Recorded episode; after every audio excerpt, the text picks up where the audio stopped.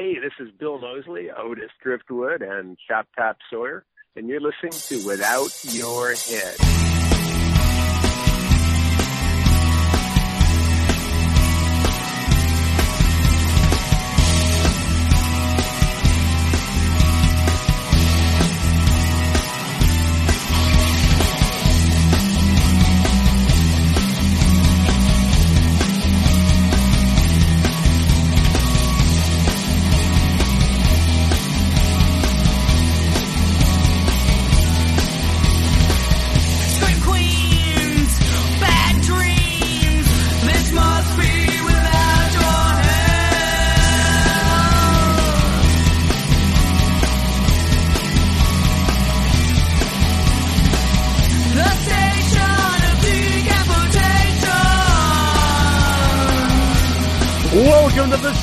Of decapitation without your head. I'm Nasty Neal.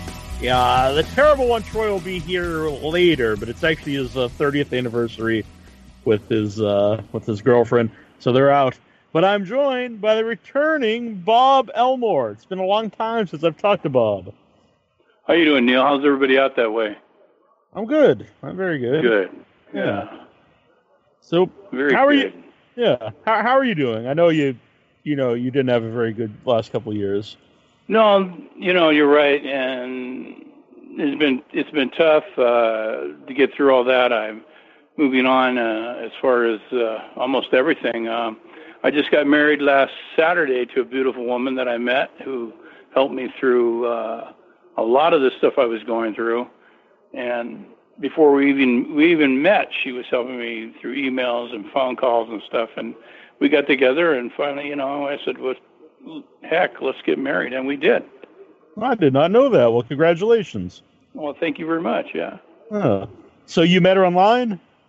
met her online, and we were just talking through emails about you know my situation, and she kind of came from the same background and and understood a lot of what I was going through, and you know. uh and it was just great to find somebody who understood, you know, and Mm-hmm.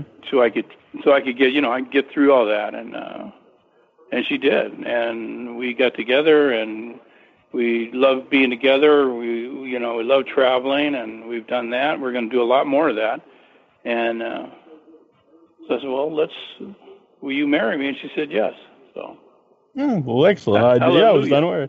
Yeah. you speak of traveling, I saw you. Uh, you have some conventions coming up. Uh, uh, I got a.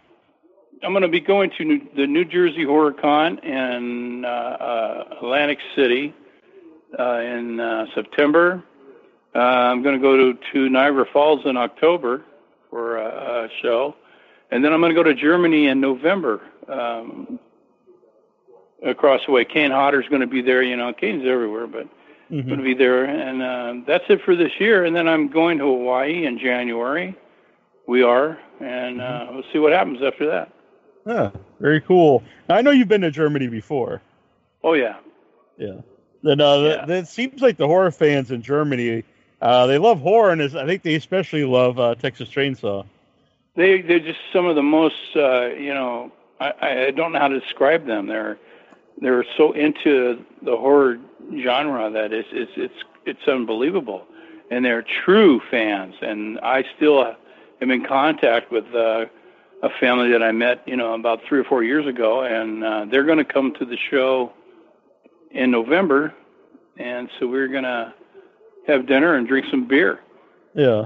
And I, I understand the beer is much different than the beer in the States. Ooh, ooh, ooh.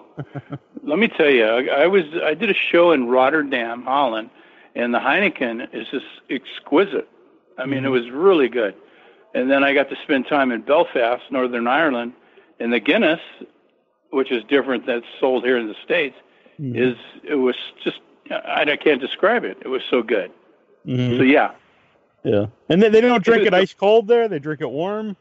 They drink no, it's served cold. It's not real ice Okay. cold, but it's you know, Yeah. and uh, you know uh, they have these great events where you can get uh, a Guinness and then uh, Jameson's, you know, on the side.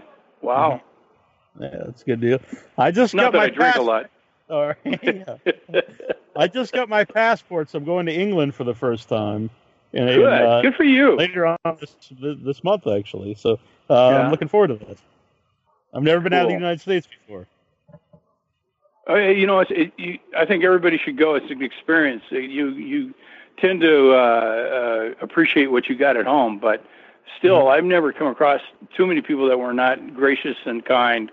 You know, and Yeah. um, so uh, you know you're an oddity, but you know they're pretty good about it. At at least, especially if you wear shorts. So.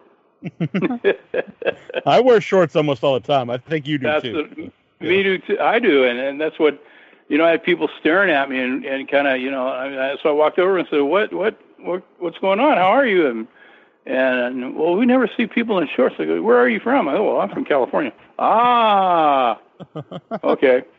And I had a, an experience of walking a, walking across the street in Belfast, and the guy coming in goes, "Are you from California?" I said, "What?" He goes, "Well, you have shorts and flip flops on." Oh yeah, oh, absolutely, I am. That's why yeah, some I Florida- would uh, I would some I wouldn't even think about being odd.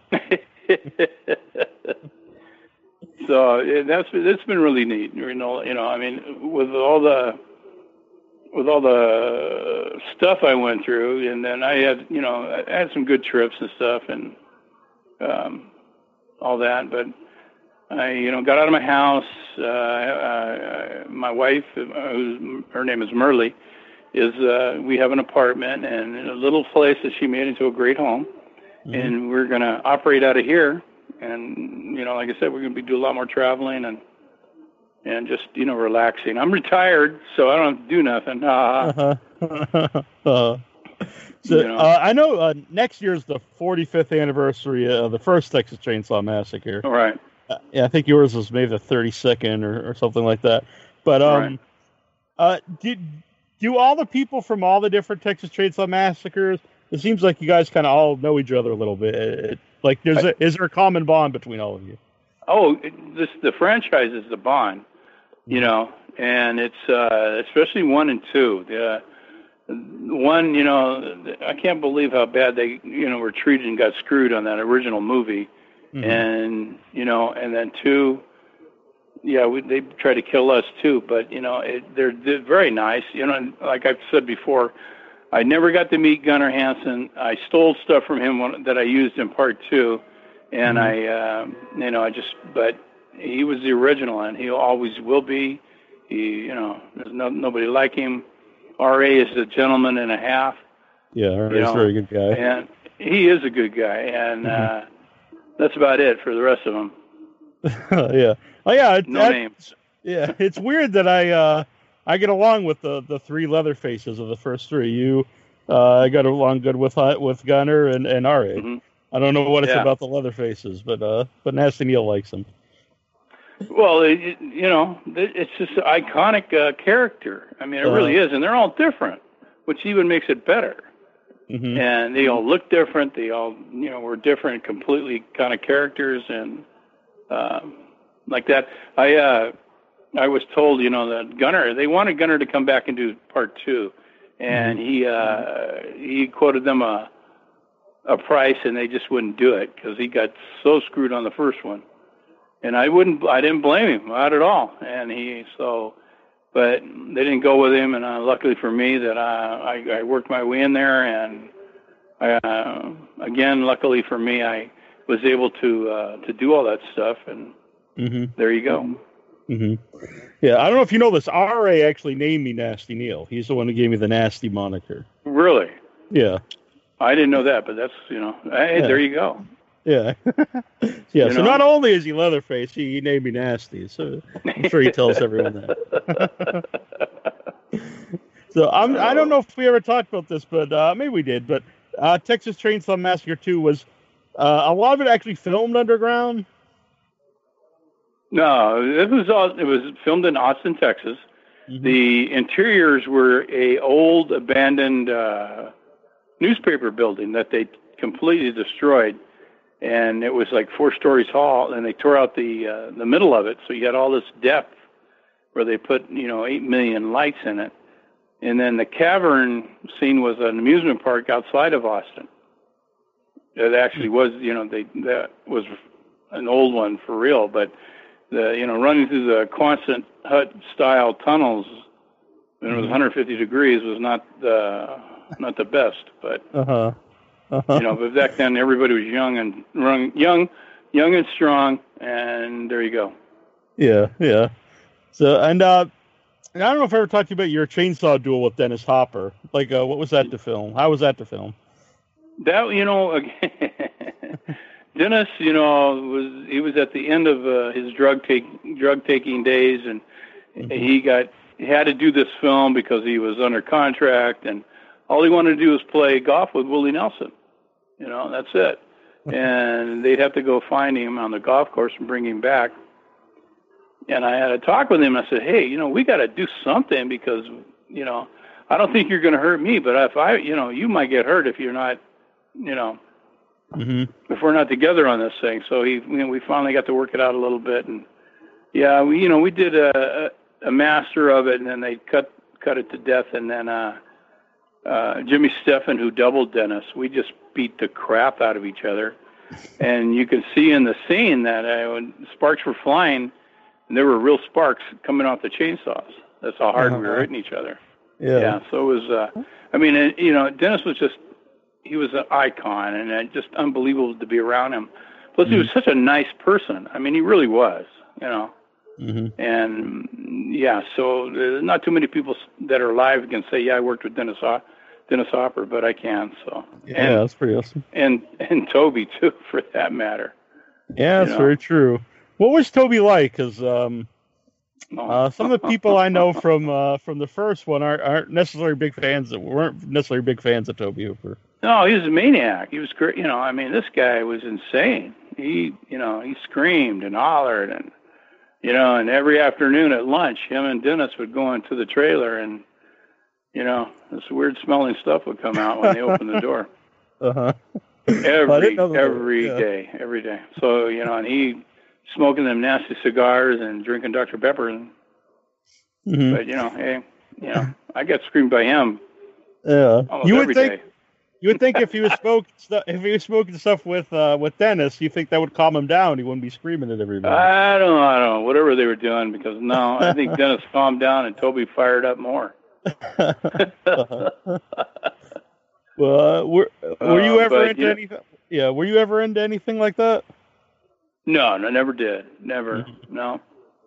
I was too, you know, I, first of all, I was too cheap to buy anything, and I was just afraid I would, you know, I'd get busted or something, and I, no, hmm so no.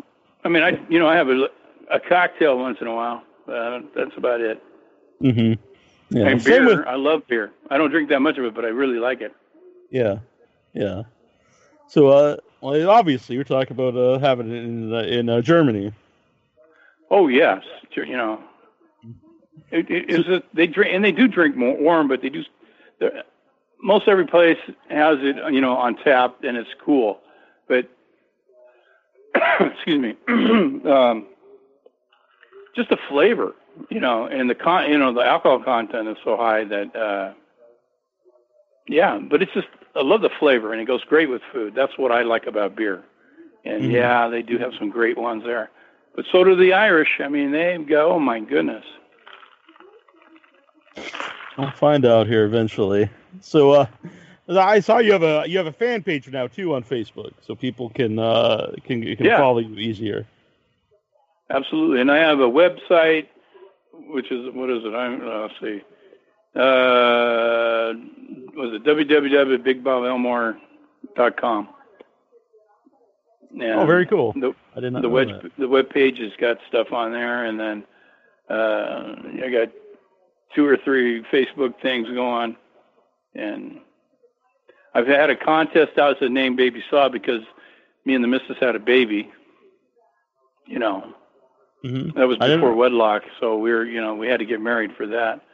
And uh, Baby Saw, we had to name him, and that went out like crazy. And uh, you know, it's still going on. I still have to pick a name, All and they're going to get a free T-shirt and an eight by ten. I'm seeing that now. Are there are there, are there any uh, front runners so far for the name? You believe it or not, okay, and and, and I didn't didn't you know prompt anybody, but I think he is my great nephew his name is Corey Pace, sent in a bunch of names, and they're really, really good, you know. And you know, people go like Buzz Saw and and and you know things like that. Mhm. And uh, but uh, uh, it was great, yeah. But it's still happening. I'm gonna throw it back out there again. I'll pick a winner, and uh, you know they're gonna get the stuff. So Yeah, I'm seeing them. I'm seeing them here. We got Elroy, Elroy Elmore though. I don't know if that's, that, that's a lot of ease. yeah, so That's- I'm doing that, and then you know I've got. Uh,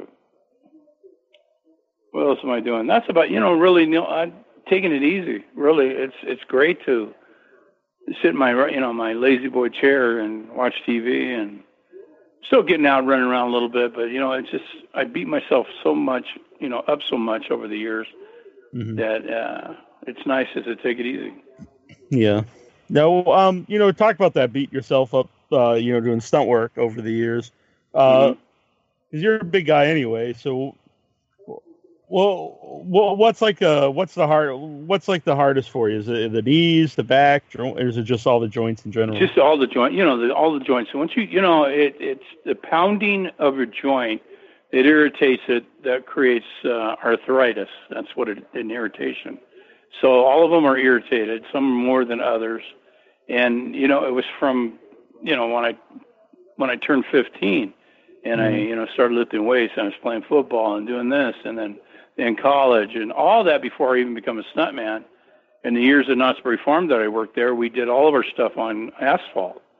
So we Mhm. pounded and pounded and pounded, and uh, then you know, becoming a professional stuntman, that was even more and more deadly. But uh, you know, I, I if I could do it again, if I had to do it all over, I would.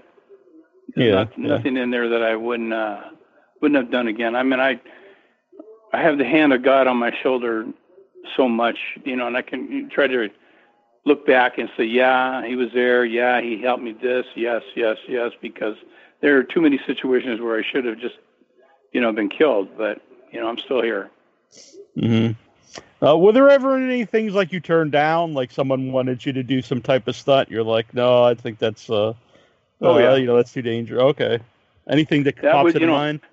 Oh, the, the one I really well, it was a big uh, horse, uh, not a race, but I had it was a horse r- uh, running down a uh, a road that had a you know like a cliff, Mhm. and the horse was supposed to draw up, and um, this was when I was doubling Candy. Now I was at that particular moment, I was in Candy's contract, so I was his stuntman. Period. And I got a call, and uh, the guy goes, "Well, you're you're you're the man, you're his man." Blah blah blah blah blah. And I said, "Yeah, yeah." yeah." I go, "But I'm not going to do that horse thing because I'm not a horsebacker. You know, I can ride a horse. I can get to a point. You know, get on and off and all that." I go, "But I'm not." I read the script. And I go, "I'm not. You know that that good. So no, I'm not going to do it." And he said, "Thank you very much." And that just makes your reputation a little bit better. You have to know your, your what you can and what you can't do. Because if you say yes to something and you can't do it, the community is so small that it, you know the word gets around quickly. Mm-hmm. You know, so you just don't do it. No. Mm-hmm. Uh, speak of that, how how did you become a stuntman? Was there was there like a school you'd go to, or seems like a I didn't. You know, at the time there were a couple of a couple of schools that you know, and the schools were where you learned how to fall and you learned how to do this and do that. Well, I ended up going to a uh, to Gene LeBell's judo studio for about ten years. Mhm. And Gene is a master judo, but he's he was you know one of the best stuntmen around. Mhm. And he would take people in, and he would show you how to uh, do movie fights and and judo. Jiu-jitsu is a great way to learn how to fall on the ground without hurting yourself, Mhm. and that's why we uh, that's why we did it. You know, and there were four or five of us that went all the time, and we ended up being um, getting our, our brown belts because we were white belts for so long and beating everybody up that they the community the the uh, judo community asked Gene to to test us so we could move up so we wouldn't be beating everybody else up. And, um, he got me my first job. It was my first job on television as a paid professional stuntman was uh, Remington Steele with Pierce Brosnan Oh wow. way Yeah, back I- when, and that yeah. Yeah. I know he trained a lot of wrestlers too. Oh, I they would come in and we would work out with them. In fact, we worked out with the was it '84 or something, or whatever the Olympics were with uh, the Japanese judo team, and you know they threw us around like they were you know like nothing. But you know, yeah, he Yeah. coached them. He was uh, very, very. He in fact he coached Ronda Rousey uh, on Mm-hmm. on her ground game when uh, she was coming up. hmm You know, and uh, Yeah. so yeah, he's been around a long time. hmm Yeah, because uh, you know I, I interview a lot of wrestlers too, and you know some of the older Oh, yeah. guys uh, will talk about him, or even some of the uh, newer people. and uh, He- I always think, his, go on. No, I mean, he, I, I got to do a show with uh, uh, Million Dollar Man, Yeah, Ted and, uh, DiBiase. Ted, Bia- Ted DiBiase. Mhm. What a great guy! What a great guy! You know, he's been through so much crap in his life, Mhm. but he knew Gene, and that was kind of a, a common ground for us. You know, and that's you know, and I have all the respect in the world for professional wrestlers, and I love it when people say, "Well, it's not real." Yeah, okay. Yeah, that's And, uh, You know, I was thinking the same when um, you talked about you know uh, your your joints and stuff hurting because when I talk to the wrestlers, it's uh, it's the same thing. It's uh, and it's Oh, yeah. mostly not like from one fall. It's the the buildup of all the bumps. No, it's it's over the years. You know, I mean, you know, uh, the the constant pounding, and you know, and those guys. You talk to the older wrestlers or what they did and what they had to do to make a living. It's just unbelievable. You know, just it's just unbelievable how you know you could do that, and they did it day in and day out for years and years and years. Mhm. And uh, so, yeah, I, I personally have a lot of respect for them. Uh, I used to work with Roddy Rowdy, Roddy Rowdy Piper, a lot because he was real good friends with Gene, Mhm. and we he would come in there and he would help us, you know, show us stuff. We'd work out with him, and, and, and a bunch of other people like that would come in to the judo, to the you know, to the dojo and, and work out. Mhm. Yeah, I think that's yeah, I think that's how he met Ronda because he passed down the, the rowdy name to Ronda, and Yeah. uh, gave her his uh, his famous leather jacket that he had. It's very cool. So- he was, and he again was such a nice gentleman. you Mhm. know, nice to everybody, very pleasant, you know, and uh, yeah, it was just, you know, I got to ride back with him uh, from Germany, one of the shows, and he was there, and he uh, his, he had something. He at the time, this was before he passed away, not Mhm. too not too before because he was taking a lot of medicine, Mhm. and his medicine was up above where I was sitting, and uh, he, the stewardess asked if uh, I would change seats, and I said, "Oh, mm, heck yeah," you know. Mhm. And he thanked me and thanked me and thanked me, and I said, "Man, I'll do anything for you, you know. Don't, you know, my pleasure." So yeah. Yeah, yeah. It was my Yeah. favorite wrestler growing up was Roddy Piper. Oh yeah. I mean, it was a that was the best show in town. hmm You know, absolutely. Oh, I, I yeah, I watched all the time. Mm He's a good actor too. Uh, they live. And, really good. Yeah.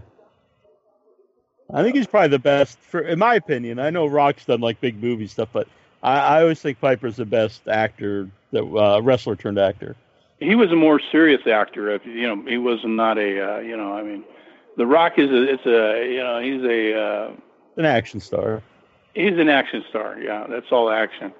You know, Roddy had a couple things where he was more of an actor actor, which was hmm you know. yeah. so that would uh yeah, I mean it was very sad, but again, this stuff, you know, I oh, I'm now I'm seeing my age and I'm starting to forget things and uh we did a show with uh it was a football player who passed away from cancer who he was uh doing steroids so much that, you know, Yeah, uh, Lyle, Lyle Zato. Lyle Alzado Yeah. what a gentleman he was. You know, I mean, but you know, so that was kind of neat. You know, and uh, Yeah, definitely. tried to make my daughter smile, my little, my middle daughter, and he couldn't, uh, couldn't do it all day long. He was very upset. Uh huh. She just, she wanted, didn't want anything to do with him. so, um, did you go to judo, Gene, uh, especially to with the idea that you wanted to be a stuntman? Well, I went because a friend of mine, Dan Behringer, who who went, who had started there, told me what this would be a great place to go to learn to fall, you know, and to do fights and and stuff like that. Because yes, at that time I wanted to pursue it as a, on a professional uh, level. You know, I wanted to get, I wanted to see if I could. That was the big part. And we were all working at Knott's Berry Farm here on the uh, West Coast, and um, you know, and that was part of the decision was to, you know, to train, to learn, and hopefully, you know, get a job. And and we, uh, well, we got our SAG card through Knott's, and it took me personally about two and a half years before I got a job. Mhm. My, you know, that was it before I got a paying job. But in that two and a half years, was studying how to do movie fights, how to do this, how to drive, how to ride a bike, motorcycle, how to do this and do that and do that. You know, the training was all involved, even though we were working full time. But you know, we trained all the time, and physically training. You know, a lot of uh, weightlifting and running and cardio and stretching. You know, the whole just the whole gamut because you turn into a, a professional athlete, just Mhm. like the rest of them. Mhm. And so when uh, when I got my first job, I got another one and then another one, and eventually I was making a well enough a living that uh, you know I didn't have to do anything else but that. And uh, fortunately for us, my wife didn't have to work uh, and um, raise my kids during those years, and uh, it was that's what uh, the industry did for me. hmm You mentioned earlier about uh, like um, you couldn't necessarily say you couldn't do something unless you couldn't do it because there'd be other people that could take your place. Uh, Right. Was there a lot? Was there a lot of competition amongst amongst you guys, or did you guys get along well? Oh, every, everybody kind of got along. I mean, you know, we knew who, very small community, so we knew everybody. But when you talk about a big person, you have such a gamut of big. You know, you have short and big, you got medium and big, tall and big, and so on and so forth. And then it, it gets down to well, you're being this this size of person. Can you? What can you do? Well, I got you know, I was pretty quick, uh, real strong, so that made it you know I could pound myself to death and and and come back and do it again. So I got that kind of a reputation. And um, so when they needed a big person, there were you know a few names that were were called, and uh, I happened to be one for a long time. So that's what you have to you have to work on that, you know. And there's a lot of guys who were just you know real tall.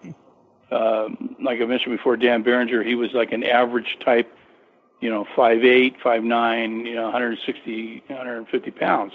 Mhm. Well, he could double the whole gamut of the world on that one. Right. but for me, I ended, I played myself a lot and got killed and uh, you know and beat up every time. And I, I like I said, I was very lucky to double John Candy. Um, I doubled uh, Mike Starr, another actor, Paul Sorvino. I doubled Paul Sorvino in a couple of movies and then uh, a television series. So that came into handy. You know, I mean, it was just that was a great time. hmm Well, what movies did you double Paul, Paul Sorvino? Uh, we called it was DMZ was a movie. Uh, another movie was uh, with uh, Howie Mandel, uh, Ted Danson. What was it called? I don't know. A bunch of people that turned into a. That was a job, and they were talking about this community. That there was another guy who I knew was hired to double him, Mhm. and he couldn't make it the second day of filming because he had already committed to something else, and he was going to miss that day. Well, they called me in and I went up and I came up, met him, and Paul saw me. And he goes, "No, you're better. I want you instead." So I got the job, and ended up being months of work. You know, so that's how that goes. I mean, you know, you can just walk in and say yes. Uh, I did a Seagal movie where I got beat up by Seagal so bad I could, you know, I didn't know what to do, and that was a doubling a guy, actor named Mike Starr. Yeah. Who, uh, Uh, I've had several guests on the show who have not uh, spoken too highly of Seagal. He's that that he didn't really take care of uh, uh, like people he'd be you know uh, fighting with. Uh, he's a jerk. I don't know. I mean, he, this guy hurts people. He wants to. He hurts people around him. He hurts his own people. And then if you're a stuntman, then he really, you know, well, you can take it. And uh, I happened, and him and him and uh, Gene LeBell had this thing going on forever and a day. And when I showed up, and he goes, "Well, do you study?" I said, "Yes, I do. I study under Gene LeBell." Oh, Gene LeBell, they, oh man, oh man, you know that son of a, you know, blah blah blah. I said, "Well, I said, you know, I'm sorry, but you know, you asked me, I told you." So we go in. And he goes, "Well, let me see what you can do." So we go to the side of the studio, and the first thing he does, he throws this, not a punch, but he threw it, hit me in my throat, knocked me back. I don't know about 15 feet. That's how hard he hit me and then I couldn't talk. I could barely breathe. You know, and that was the start of it. and then we went into. Uh, I was going to double. The guy was going to be. Uh, he was going to hit me four or five times, stomach punches, and then he was going to take me and throw me into a a, a trophy case. You know. now he is a master Aikido expert or whatever, and Aikido is everything against the joints. That's how they. You know. So if you don't go with that move, you can hurt mm-hmm. yourself. Well, I knew that, so he. I never was hit so hard in my life, and I came. I came out of the dressing room. I had this huge belly pad on because I knew he was going to hit me. he goes, "No pads." I said, "Okay." So I mean, he hit me so hard, he uh, lifted me off the ground. All right? mm-hmm. got that, put me in some kind of arm bar, and I went with it, ran down towards this uh, trophy case, and I go, well, if I don't destroy this the first time, then we're gonna have to do it again. And I didn't, so I he ran me down. I took off. I, I leaped up in the air and totally put my body through this case, and that was it. So there you go. Yeah. So I so, no, I have no love for Steven Seagal whatsoever. No. Mm-hmm. Yeah. So, uh, when when you double for someone like John Candy, I know you always talk highly of. Uh, mm-hmm. Do you build up like a good relation with him, and does he like? Uh, and then like if he gets another job, does he like uh, mention you? Like how exactly. does that work? Uh, there was a point where I was in John's contract, so when he got a, a movie, they would have to deal with me as far as uh, you know money wise and stuff like that, and I would be on the film. Mm-hmm. And that happened, you know, I think three out of the seven times, you know, three or four times. I, I was in the contract for a while, mm-hmm. and so I get you know that was automatic, and that was great. You know. Yeah. Very hard to do. You don't see it very much anymore at all. Uh, mm-hmm. Very, you know, there's been a couple of people have done that. Uh, you know, over the years. Uh, John Casino was in uh, Kurt Russell's contract for a long time. You know, mm-hmm. up until just recently. You know, and we're all getting old. You know, so you know, all those guys are getting old. The stunt people are getting old. And they're all young guys now who do everything under the sun. You know, what you have mm-hmm. to do, you have to be versed in everything in order to work. Mm-hmm. Yeah.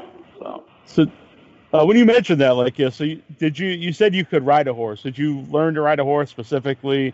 Well, you know, once you you got into the movie business.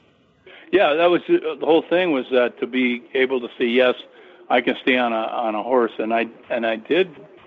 Well, I got a job from uh, Buddy Van Horn, who was doing uh, Clint Eastwood's uh, stuff, and it was to be a soldier on a horse, and uh, got hired for that, and um, uh, because you know I think I was a little too big, I was hired, and then I was paid, and and holy moly, and uh, but they used the smaller guys, so yeah, you know.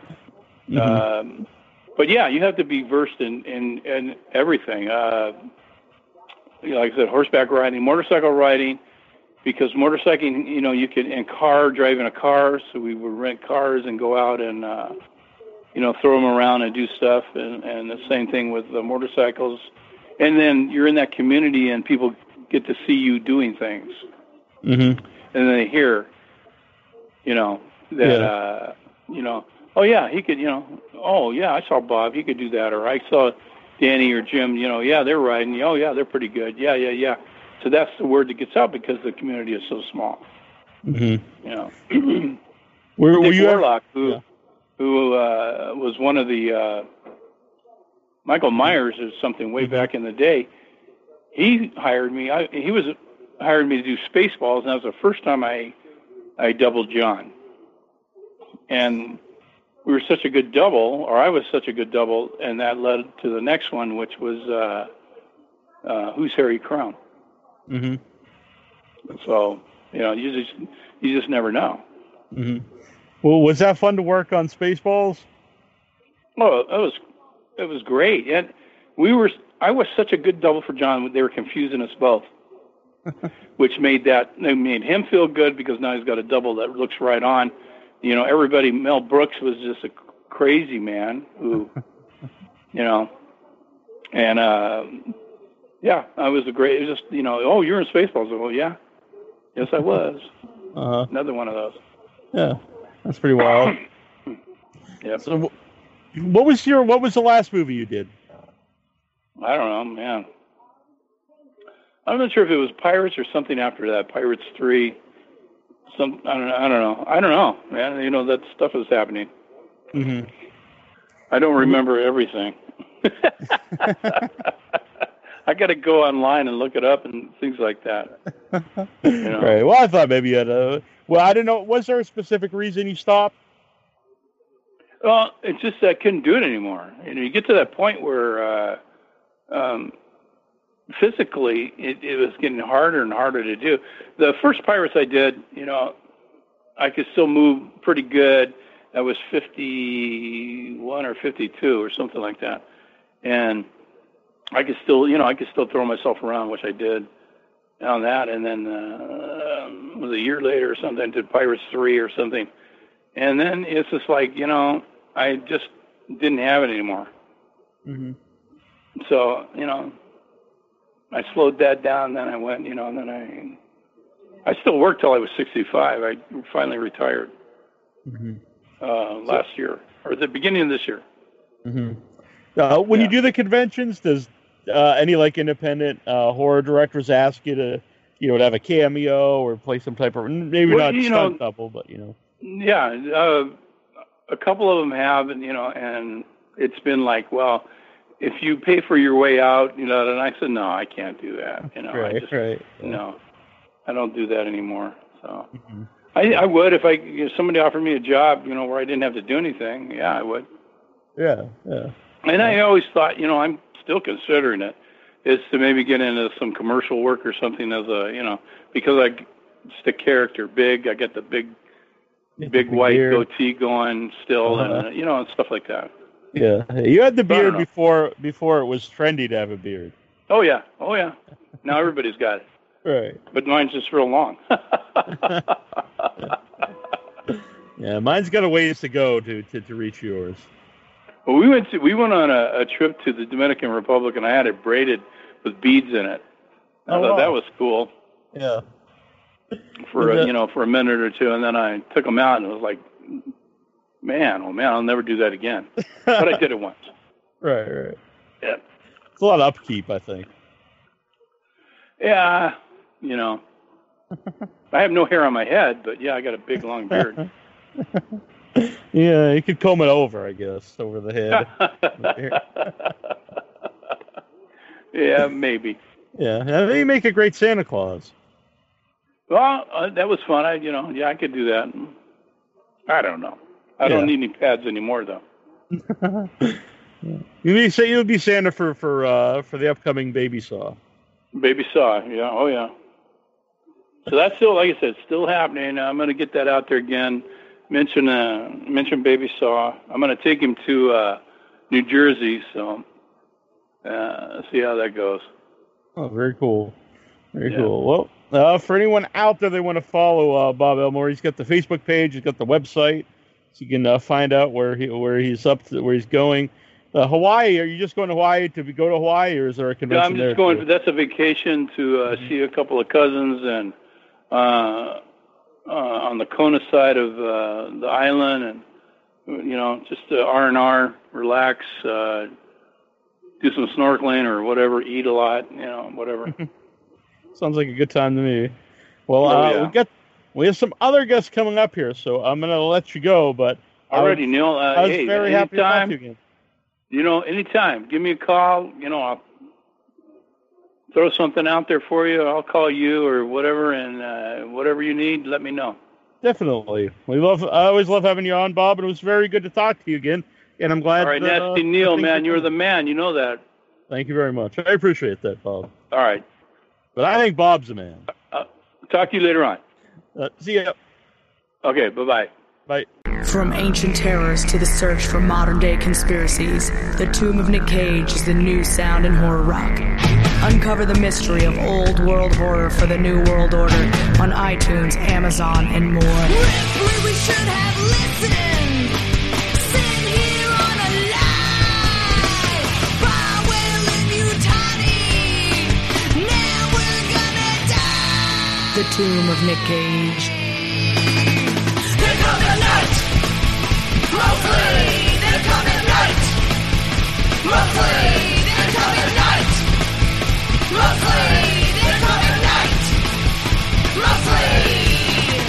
Find out on Facebook, Twitter, and Instagram. The Tomb of Nick Cage. They're coming night. Hi, this is Jill Six, and you're listening to WithoutYourHead.com. All right, welcome back to the station of decapitation. It's only been a couple minutes, so I'm still Nasty Neal, and now I'm joined by Sophia Cacciola and Michael Epstein, Uh, a couple of filmmakers I know, and they got a new movie out, Clickbait. How you both doing? We're great. Yeah, thanks. We're we're well. How are you? Good, very good, even better now. All right. That's your line, and, yeah, and your your audio is not upside down. It is upside down. It is. I'm sorry. Yeah. actually Is that a- but you're just on your head. or without my head. You're without your head, so that's why you can't tell. But anybody listening in Australia, we're the correct way for them. all right, all right. So, I uh, b- besides you know the upside down audio, yeah, give people an idea of what uh, clickbait is, which is probably kind of hard to do, actually. Sure. Yeah, we've actually been struggling about this. I was going to just tell you that you had to do the whole intro about the movie. Um, no, but seriously, uh, we wanted to come on. First of all, thank you so much for having us on. Um, Sophie and I directed the film and produced the film, and we wanted to just come on and do a little introduction, and then mostly pass it over to the to the lead actors to let them kind of talk about the experience of it and you know whatever Say mean things about us. say mean things about us. um, but we wanted to give a little context for it because uh, I, it's it's sort of um, a complex movie for us. Um, for anybody, probably most people who are listening haven't seen our other films, but most of the other stuff we've done is a little more straight in the horror sci-fi world. And this movie is our first go at kind of a social satire, um, and it has a lot of horror elements, I would say, as well. And we really we were interested in kind of internet culture and in popularity culture, and we wanted to make a movie where the kind of the the enemy or the the, the quote unquote villain in the movie isn't really is kind of a manifestation of that culture. Um, and it's not you know it, one, of the things we were really careful about because it's about basically it's about these two college students who are vloggers and um, they're the the one Bailey uh, is used to being at the top of the charts, and then suddenly uh, this other woman Laura, who has cancer, becomes very popular because she's sick, and people are you know sympathetic to that. And um, so so Bailey's very upset because she's been knocked off the top of the charts, and she'll basically trying to figure out what she can do to get back on the charts. And then um, this guy starts stalking and filming them, and that starts to make them popular again. So uh, that's the that's the premise of the film essentially. And we really wanted to explore the the way that sort of popularity culture uh, damages young people's identities and you know their their sense of self and sense of worth. And um, we really wanted to be careful about not condemning the people who are in those positions so even though you know like this character bailey seems kind of vapid on the on the surface but it was really important to us that the film wasn't like uh, millennials are a vapid and bad kind of kind of movie. It's really about like the idea that they're sort of forced to be in the circumstances that that re- almost force that behavior, reward that behavior. So they're kind of like, well, this is the only way I can be recognized and successful. So I'm kind of forced to go down this path. And um and I think a lot of the people who are doing it are very smart. So like you know, you think about the, the Kardashians and all those kind of people. I think they're actually like super geniuses. I don't think they're just like dumb, vapid people. I think they're they portray that as a sort of character uh, in order to you know to see the success that they see. But I think that underneath that, they're actually quite quite intelligent. And um, we were hoping to, to make a film of, kind of about that. And so that was a very I was a very long winded explanation. Hopefully, it made sense. Yeah. Does Well, Sophia agree? Yeah, I mean, you hit some of the stuff that I found really important was like, this is not a condemnation of millennials or millennial culture um, or the internet or even fame seeking. It's like, I wanted to examine like why that's a path that especially young women are willing to go down as kind of a way out of a normal lifestyle. Um, I thought that was really important because that's where a lot of us are, and a lot of young people like younger than us are. Mm-hmm. Yeah, so so that was kind of the the goal of the film, um, and uh, at some point I want to tell a little bit of a story about how it came to be to put to again place everybody in context. But um, do, do you have other questions before I about that nonsense before I before I say anything about that? No, I'd like to hear that. Okay. Uh, so it's an interesting film because um, it, you know, like I said, we mostly have done horror and sci-fi kind of straightforward before, and this one is a little more of like a strange satire thing. And um, what ended up happening is that uh, uh, Brandi, who plays Emma in the film, had hired this guy Jeremy Long to write a script for her because a lot of actors these days, this is a, a very common thing, that actors, uh, it's hard to get gigs, it's hard to get good roles. So what a lot of actors will do is try to, you know, kind of have a movie written for them and then produce the movie so that they get to be a lead in the film and then they get to tell the story they want to tell and all that kind of stuff. So, um, Brandi had hired this guy Jeremy Long to write a script for her, and then she had posted ads looking for a cinematographer for the film. And so I had responded to that. I, we had just moved to LA at that point. I had responded to it and said, "Oh, you know, that'd be cool. I'd like to get involved in some stuff, and I'm not, you know, like I, money is good, but I'm most interested right now in just kind of doing some projects and getting my footing here and doing doing some stuff. So I had a chat with her a bit, and she was like, "Cool, sounds good. Let me send you the script." And I read the script that uh, that Jeremy had written, and um, I loved a lot of things about it. I loved the characters. The two main characters were really well established by him, and the the interaction between them. And um, and there were a lot of really nice elements. And I looked at that script and I said, you know, I said to Brandi, I said, I really like a lot of elements of this you know, are you open to the idea of doing some rewrites and some changes? Because I think like there are some thematic and cultural things that could be added to it that make it like a really strong, interesting movie that are uh, that are not so much present because the script was kind of focused on being a straight thriller, and that was that's cool. I don't mean to uh, say anything bad about that, but I, I was like, I'm a little more interested in something you know, a little enhanced in terms of social commentary and, and all that kind of stuff. So um, I talked to her, I talked to Jeremy, and they were both like, "Yeah, cool. Let's let's you know like figure out how to do this." And um, gradually, over the course of like a year, as I always end up doing, Sophia makes fun of me. I went from being the cinematographer on the movie to just like taking over the whole thing, and um, so I uh, I took that script, I did all the rewrites to make it kind of the thing that we wanted, the story we wanted to tell, keeping a lot of again keeping a lot of the wonderful stuff that Jeremy had established with the the two characters and the interactions among them and all that kind of stuff. And um, did some rewrites to add theme and add a few other characters and change kind of some of the the context and everything. And so um, Sophia and I ended up producing it, and uh, I shifted Brandi. Actually, Brandi was originally going to play the Bailey character, and I said, you know, I really think uh, the in a way the arc is not about the character that's the kind of main focus in the movie. It's about her friend, the secondary, the, the kind of roommate yeah, and I really think I was like, you know, I know it sounds strange that it doesn't look like the lead, and in in a sense, it isn't. Well, they're both leads. I mean, whatever. But mm-hmm. I was like, in a sense, this is the character where there's more movement, and I feel like you know you're gonna be right for that, and we should find somebody else for the for the Bailey character. And she agreed, and um, that was how it came to be. That's essentially the whole story. We we did auditions. Um, we auditioned a, a boatloads of people.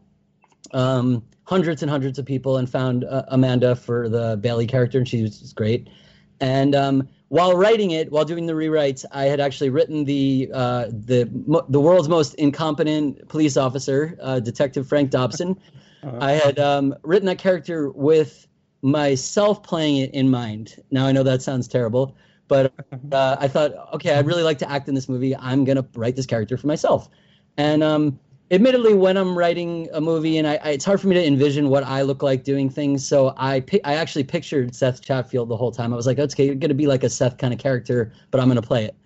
And as we mm-hmm. got to the end and started going into production or thinking about production for the movie sophia's like you can't be in this movie being a character that's like in fifty percent of, of, the scenes. Yeah. Like that's that's had a seven person crew. There was yeah. no way I was letting I was gonna go down to six for someone like for half yeah. the movie. so Sophia's like, You're an idiot, you can't play the character, go home. And I was like, Okay, fine, you know, you're you're as as is hundred percent of the time true. Sophia was correct. And um so I kind of sat back and thought, like, okay, I guess we better cast somebody. And Seth, who was in our previous film, Blood of the Tribades, and um, you know was the villain in that. You've you've seen that. I don't know if, if other yeah. people haven't. He plays a wonderful, uh, over the top villainous uh, lead character. and um, Seth had reached out to me. He's like, I know you're not going to fly me out because he lives um, he lives on the East Coast and we're shooting in Los Angeles. He's like, I know you're not going to fly me out for this movie, but I would love to be part of it. If you have, you know, if you have anything that that works, that you know, I just want you to know that I would love to be there. Um, and I would I wrote him back and I was like, hey, actually, I was going to play this role, but Sophia convinced me that's idiotic, and I've been writing it like picturing you in it. So do you want to do it? And he was like, he he was kind of in shock. I think he didn't really believe. He thought I was like mess, pulling his leg or something. Um, but uh, so he said yes, and that was that's that's the story. So that's how we got the cast. That's how we got the movie going. Uh, that's what it's about. What else have I left out? Toot strudels. Oh, Toot I was, Strudels. that's what I was going to ask about. All I was right, that's ask if there's a history there. Yeah. Yeah, that is that is an important Two one. strudels are not in any way in the script. There's just a scene where the two girls were supposed to have breakfast, Mm-hmm. and Mike was like, "Two like toaster pastries are funny. Let's have them eat that." And so then, because I was doing all the art design and production design, in addition to all those other things I was doing, I was like, "Let's call them toot strudels because that's funny to me." And so I made the initial box. And then on set, like all the actors were so obsessed with the toot strudels, and they kept like making like their own little jokes and infomercials about them. So we're like, all right, let's just film some of this, and if we can use it, we'll figure it out. And so then during editing, we kind of came up with like this competition that like the Corporation of Toot Strudels was hosting that you could make these videos, and so it like let us put in a lot of like really quirky little vlogging videos as interludes into the into the film.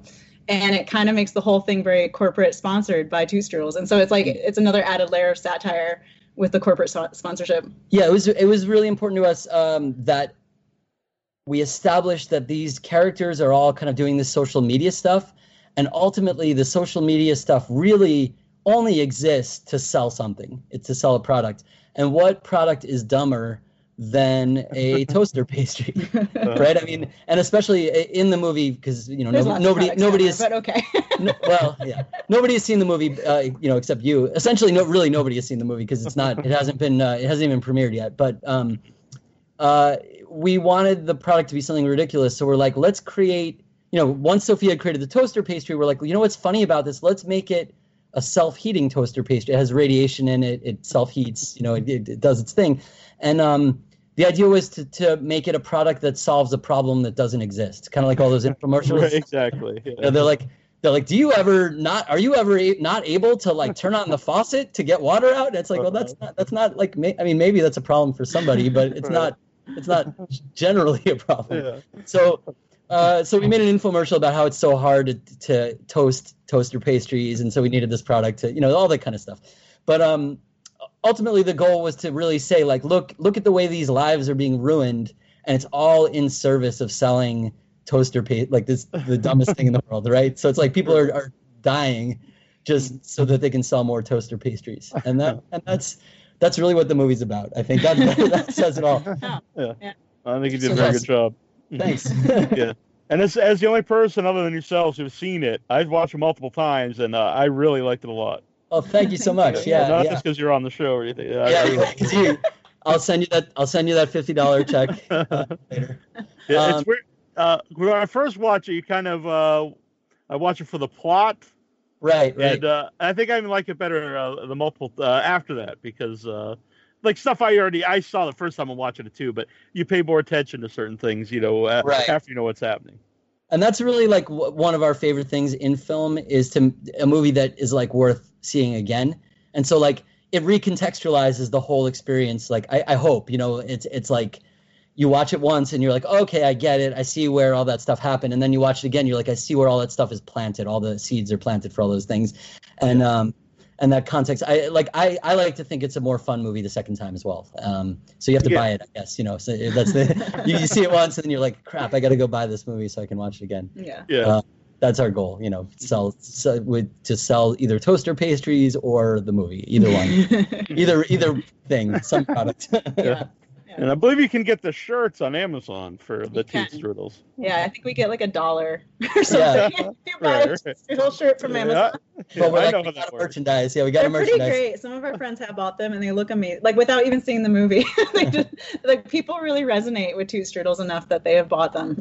Yeah. Those so T-shirts. Yeah, we looked into making them. and It was like five dollars a box, and we're like, we making can't. toot strudels. Yeah, like- themselves. Yeah. and packaging it and everything. It was just too expensive. If the movie's a hit. Yeah, Yeah, if like, the movie's a hit, if the two movie if the movie does really well and we have like money for marketing and all that kind of stuff, then we will certainly make toot strudels. there will be real products that you can buy, and they probably won't be radioactive like in the No. movie, but They, well, they won't live up to their infomercial. yeah, but that's that's okay. Yeah, so um, Maybe So that's can work kinda- it out at home. But yeah, yeah, you'll have to heat them up yourself. But um, so yeah, that's the kind of the context for the movie. It's world premiering at the film festival Genre Blast on September first. In Winchester, Virginia. And we're oh, we're, somebody's here. Yeah, I think everybody. I think, I think everybody's here. Hi, Hey. hi. Brandi, hey. hey, hey. So yeah, we'll we'll get off uh, in just a second uh, to let these guys all all tell you tell you all the secrets so that we're not hogging the hogging the airwaves. Um, but yeah, I mean that that's kind of the whole the whole backstory for the movie, and we hope that like people will come check it out at film festivals if they can, and if not, it'll be uh, we hope it'll it'll get sold and be out in the world. in the world next Yeah. year sometime. So basically, we're just starting our festival run now. So hopefully, we'll hit multiple spots in the U.S. and elsewhere, Mhm. and then you know, after a year or so, it'll be out in some form. Very But cool. the trailer is out right now. yeah, so the trailer, if you go to our The Facebook trailer is amazing. Thank you, thank you. Um, yeah, one. Of, I mean, Sophia should talk about this. Actually, I think the trailer. No, well, we hired like a real person to do the voiceover, um, and like Ben Patrick Johnson's his name, and he's like, I listened to his reel, and he's done so many movie and TV trailers, and I was like, I know his voice, and more than like seeing one of my movies on a film screen, like at a theater, this was like, oh wow, I made a movie, and it's real. so like just hearing his voice like just makes it feel like it's like a professional thing that exists. Yeah, nothing makes a movie more real than the the in a world voice. you yeah, know? it's the guy. You know, it's the guy. Uh-huh. We know his voice. So, um, so it's amazing. He did that for us basically as a favor, and uh, it was just great. So, hmm And then, then again, then it was flagged for having a political like uh, messages in it or something. which it doesn't. yeah, Facebook is really funny about about like ads because you know basically you, you, pages as you know people know this is funny because the movie's about this social media crap and then all we do is face problems with the social media crap. But yeah, pages basically don't really reach anybody unless you take out ads. So we're like, fine, we'll pay a little money to get this in front of people. And um, it, at first they rejected it because they're like political content. And if you watch it, there's two characters, one in a Pen- Mike Pence ma- mask and one in a Donald Trump mask. Very handsome fellow in a Donald Trump mask. At a Halloween party. at a Halloween party. Not even, not even. I said very handsome fellow because it's me. I was, that was a joke. But anyway, um, uh, it's it's like they're not. It's not a political thing at all. It's just they're at a Halloween party. So then I appealed that, and they were like, "Oh yeah, cool, fine, we approve that." But now, and then they let it go for a minute. The ads ran for like a minute, and then they got rejected again because of images of surgery. Because the the professor character in it, who uh, who's amazing in the movie, by the way, I love her uh, act, her performance so much. But um, the professor character is doing like a human dissection and pulling out a heart, but it's very fake looking intentionally, and it's like meant to be humorous and not. It's definitely not like a real depiction of surgery. um, Uh-huh.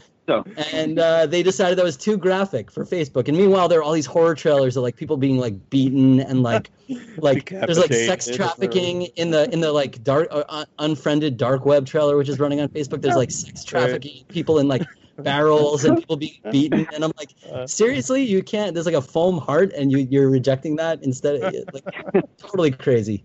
Uh, but you know that's that's the life we we lead and that's kind of what the movie's about too so they, the, um yeah so any any other before we I, you know we sorry we just talked we just talked nonstop and didn't really let you ask anything or say anything but probably no, probably that's good. Makes, uh, Yeah. makes it much easier for me. you're like i don't care We're yeah, it's fine. drinking coffee right now. If you can't tell. Well, we Um, got the casters, so we're gonna get to them. But um, I do want to ask uh, something quick, because you mentioned um, some of the festivals. Uh, do you do you know of any of them yet? Uh, Genre Blast is the only one that's officially announced. Um, there are like three or four others. I guess I'm technically not allowed to say at this point, but if you keep an eye on our our Facebook page, Um, Genre Blast is the one where we know we have a date, September 1st, world premiere at the Alamo Draft House in Winchester, Virginia, and um, we kind of know we're going to be playing in LA uh, at a really at our one of our favorite theaters, let's just say, in the late fall. Um, we don't have a date on that, but we we know that's going to happen. And then we have a couple of other fests that are that have basically have accepted the movie, but we haven't quite worked out the screening details and all that yet. So uh, if you check out our Facebook page and follow us there, then you will most certainly be hearing announcements in the near future. Very cool.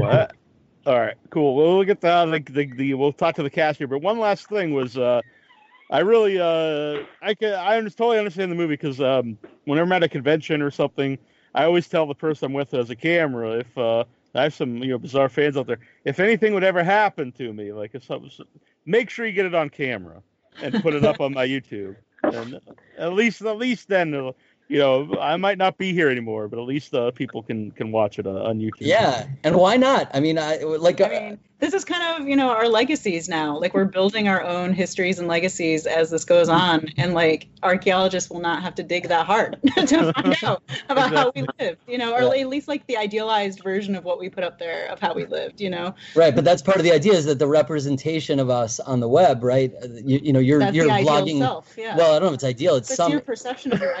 It's a performance. It's, it's I don't know if it's ideal. It's a It's always a performance, performance, yeah. right? I mean, it's it's some it's some variation of you, and I think like going to CVS and buying a soda is a performance. So you know, everything's a performance. I got to put on clothes. It's like a whole thing. Right. and we try to explore that in the movie. You know, we have Bailey really talk about how um, her her. We hope to portray her as like actually very smart and like thoughtful underneath what the presentation is publicly, and that she's choosing to make that presentation because that's like what she has to do.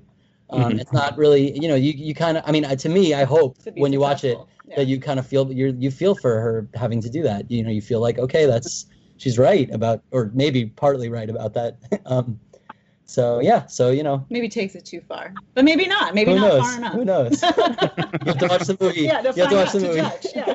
All right. All right. Well, uh, it's great to have you on, Sophia and Michael. We're gonna get to the Thank cast. You know, Yeah, you Um, got, you're both always gonna- welcome on. Thank you so much. We're gonna leave. We're gonna actually go to the movies to go see uh, Amityville 3D right now. So we're not even gonna listen to the show Until until, later. later. and we'll listen to the archive. And so you all can say whatever whatever you like. Um, Oh God. but we know where you live. But we know where you all live. So don't. Oh, So wow. so think carefully. Think Uh, carefully. They're, gonna go see what, what was it? part- Amityville 3D of all movies. So. Well, it's uh, there's a there's a. I mean, now I'm now I'm advertising for the uh, the the Egyptian and the Arrow and the LACMA here, but they're doing a um a series of 3D films. There's a 3D exhibit at the LACMA, Oh, they're doing a series of 3D films. So yeah, tonight is the opening of it. It's Amityville, Amityville 3D, which I'm sure is a bad movie, but uh, but I'm excited about it. I've ever, yeah, I'm Yeah. not sure if I've ever even seen it. I, I haven't. Yeah, yeah. Tomorrow we're going to see Friday the 13th 3 in 3D. You know, Oh, the that's always good. So yeah. It's an eye. It's an omen. All right. well- yeah, yeah, yeah, yeah. That I've seen, not in 3D, but I'm excited. I'm excited. Mhm. Um, maybe if we make a lot of money, we can make a, a 3D, you know, out or a post production output of clickbait in 3D. My my idea to, for a movie was always something that you, it looks like it was made to be in 3D, but it's not in 3D. So people are just sticking things at the camera for no particular reason. I like it. I, I say do it. All right. Yeah. I would laugh, and probably like uh, five people would laugh. Three of them here, and no one else would get it. But Yeah. But- Um, but no, seriously, thanks so much for having us on and letting us uh, talk about our, our crazy movie. And um, we hope you uh, you all have a good time. Nice to nice to cross over with, with you, the three of you, and we'll uh, I'm sure we'll see you all soon. And Neal, we'll talk to you soon. We'll see you at festivals this fall. yeah, very cool. All right. I've I've not met Sophia yet. Oh yeah, she's Is okay. that true? It's true. Wow. Wow, but we're like Facebook friends, so it's Yeah, real. exactly. That's also what the movie's about. exactly. All right. Well, en- en- enjoy uh, enjoy your 3D. Thank you so much. you. Bye. All right, bye everyone. Bye. Love you guys. All right. Now we're gonna get some dirt on uh, on Epstein and, and Sophia here. Oh God. So now uh, we get the, the cast of Clickbait with Detective Frank Dobson, Seth Chatfield. Hey, Neal. How's it Hey, going? John, Good, thanks. We have Emma, Brandi Aguilar, What up? Very good. And we have Bailey, Amanda Colby Stewart. Hey guys. Yeah. So I wasn't asked how you got involved, but uh, they explained that uh, it was an original, originally was a, a script, and they reworked it. So, um, Brandi, what did you think of the idea of uh, of uh, making it more of a comedy and and, and social satire? Sorry. I except for a moment. I didn't hear everything. I apologize. That's all right. I was just wondering because he they mentioned that it was originally like uh, the script was uh, like a straight up thriller, and then they reworked it to be uh, more of a comedy and social satire. Uh, what did you think of that idea? I loved it. Um, and especially because as an actress, comedy is definitely my strength. Um, I really played into that um, with all the other characters. If you watch our on-screen chemistry with, especially with um, Detective Dobson and Bailey, the on-screen chemistry and comedic timing was just, it just worked out so great. And I'm so, so, so excited to see um, how it looks on screen. Um, but yeah, no, I thought it turned out brilliant. They turned a, a great script into a brilliant script. So um, when I read the final draft, I was amazed. I was like, this is so good. I'm, I can't wait to film this, and it's filmed. And I've heard that it. I haven't even seen the movie yet, but um, I have heard that it's awesome. So it makes me super proud because all of us just worked so hard on it. Oh my goodness, we blood, sweat, and tears all the way. hmm Uh, Amanda, what, Amanda, what interested you in, in the movie? Um, I when I first read the script, I really loved the character of Bailey. I thought that she was like super interesting, fun. I related to her as well, just because I, you know, as an actress in the entertainment industry, there's, you know, stuff that you have to deal with sometimes where it's just like kind of part of the industry where it's, it's not the most fun or most glamorous thing. Um, so I found her character be, to be super exciting and dynamic and I love the the, the dynamic between me and um, Brandi's character. I just thought it was like such a cool like high and low situation in, in like classic comedy where you have the person who seems to be a little more intelligent and the person who seems to be a little more out there. Um, so it just seemed to be like a really a cool dynamic between the two of us as well that I really loved. Yeah, I thought there was good chemistry because um, sometimes in a movie with that kind of idea, like you wonder why they'd even be friends because like they don't seem not to like each other. But you guys also, Mhm. you know, have fun together to say. You know, there's sometimes you enjoy each other, but you still have fun, and it, you know, it seems like a real friendship. Yeah, it's exactly like an odd couple in, in a in a weird way, but it's it was it was great having her as a co-star as well. We definitely played off of each other, and it was a lot of fun. hmm Now, Seth, what was it like to play uh, to play Detective Frank? Oh man, uh, you know, it was a trip. It's always it's always uh, kind of a really different journey for me, and I am doing a lot of um, uh, these sort of I don't know. I'm doing a lot of these really, really, really interesting characters. Frank is a really interesting character. It's hard to really say. I mean, if you've seen the you've seen the film, so you maybe know even better than I do. But he's like just a really different kind of a guy. There's something a little bit off uh, with him internally, and uh, that was a lot of fun to play around with. To kind of do like the sort of a hardcore, like old school straight man thing, like very you know play very straight, and then at the same time, there's a lot of subtext you can do with this sort of weirdness that's that's inside the guy. So it was it was a great role. I had a great time with it, and everybody was uh, just about the the best you could have to work with. So it was a pretty great experience. Yeah. Now, I know Seth, you know, uh, knew knew Sophia and Michael beforehand. Uh, Brandi, how uh, and you knew them through the script, but like, the, how long did you know them before doing the movie?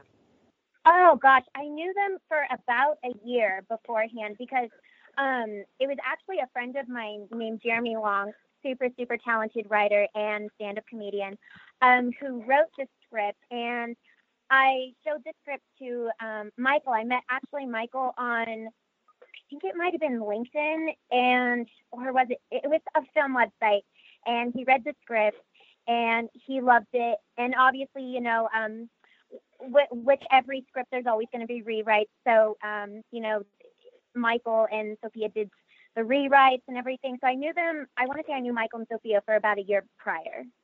hmm Uh, Amanda, how did you uh, get in contact with them? So I actually, when I, I moved to LA about a year ago, I drove cross country, and it was my first audition that I did here. I filmed a self tape for them. I found it on online through a, you know an acting audition site, and filmed the self tape. They had me go in, and then I I booked the role. So it was kind of just like I didn't know them at all. I didn't know any of these people, so it was crazy that it was like my first role in LA, and it was just such a great experience. So Yeah. Uh, Seth, did you think you'd ever work with them again after you know they moved uh, ac- ac- across the state? You know, because I'm kind of an insane person, I had this sort of deep feeling that it was just going to happen, sort of force of will type thing. And it, it's actually that's it. It was so weird. It's exactly how Mike described from uh, how it happened. And from my side, I I just had this. I can't even describe it. I just had this weird feeling. I was literally at the dump. I was throwing away trash and I had this feeling like, man, you just got to go ahead and, and text Mike about that film. Like, even though you know they said they were mostly looking for women and it's in LA and you're out here in the East Coast, like it's just I mean, what the hell? Why not, right? So I Yeah. did. And to hear back from him almost immediately, like, yeah, you know, when can you come out? I almost, I mean, I was like, my God, this is, you know, it's just, it's a weird, it's a weird feel. I use using that word a lot, but that is, it's hard to describe it otherwise. It's a strange feeling to sort of just throw that out there in the universe and immediately have it come back like, yep, you're going to do the thing you most want to do right now, which is, you know, continue to work. And being out here, it's, it's, I've been extremely fortunate to get consistent work, but um, to be able to go out to, uh, to LA and work with these guys again after the uh, experience I had on Blood of the Tribades, which was definitely one of the best uh, ever in the several films I've worked on. It was just, I mean, they're they're a lot of fun to work with. You know, it's they're really really uh, driven and intense, and it can get like it's very like intense. But to me, like I'm most impressed by people who are really really in it, like who are really about what they're doing. And these guys are just really dedicated artists who are who are very very driven to tell the specific story that and vision that they've got. And um, yeah, I'm extremely fortunate to work with them again. I hope it. I hope you know somehow we keep it rolling, and you know we'll see what happens. Yeah. Yeah. Speaking of Blood of Tribades, uh, uh, you're both both the characters have a, a common theme through through the roses in the movies. Yes, yes. yeah. Oh man, that yes. yeah, right.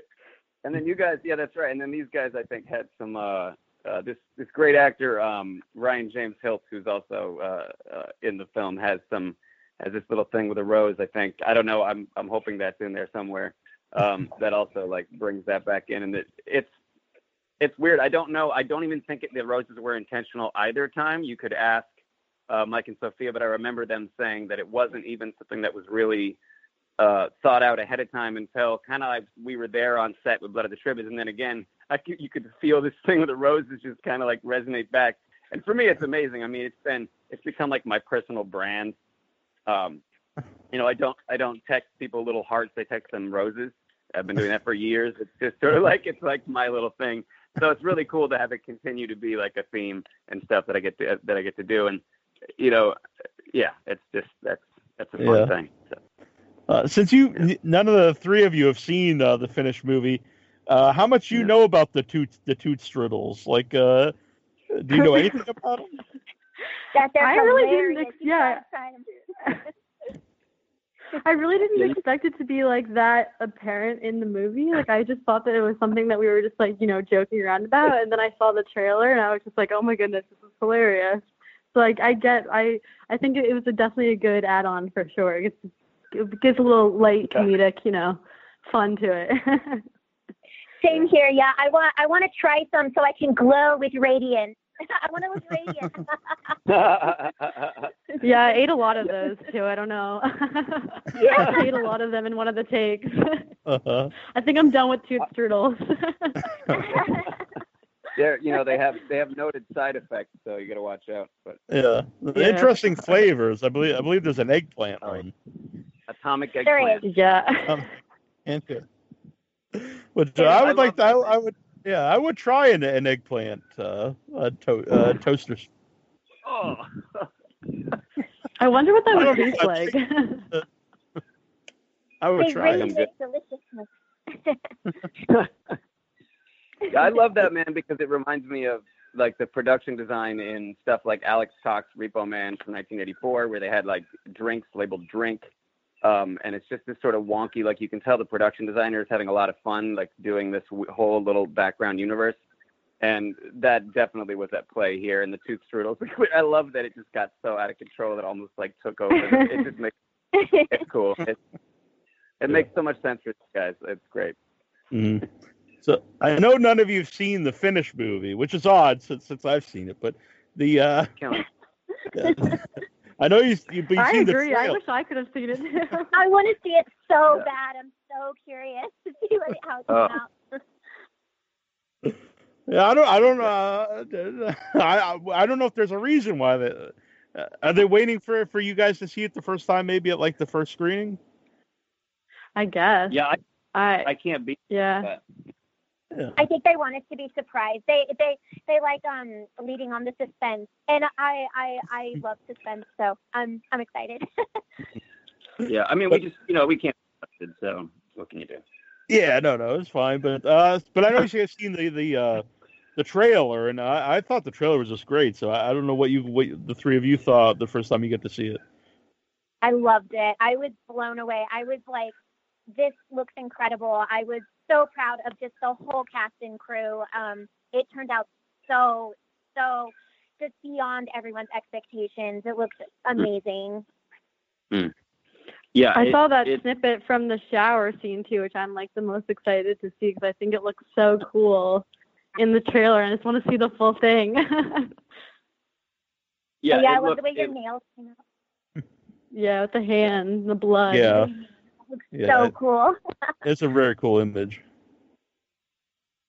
looks Uh, looks amazing. Uh, The voiceover guy that they got, like Sophia was saying, I mean, it's just it it like not. I mean, it's like it just gives it this like added air of like sort of hyper legitimacy where you're like, wow, this is wow, this is one of those films. Yeah, so Okay. legit, so legit. exactly. It's like okay, this is what we've done now. Okay, so Yeah. You guys, So- you guys Agreed. are you guys are amazing in it. I just I cannot I I know how how good you are, uh, how good you were personally. Like it was just over those whole days, and I just can't wait to see what it looks like in the uh, final cut. So. Thanks. Thank you so So much. thank you. That means a lot. So I want to get you guys' take on the on the social uh, you know uh, satire in the movie, especially like the streaker site and the idea of uh, you know uh, doing anything to get like uh, to get views and likes.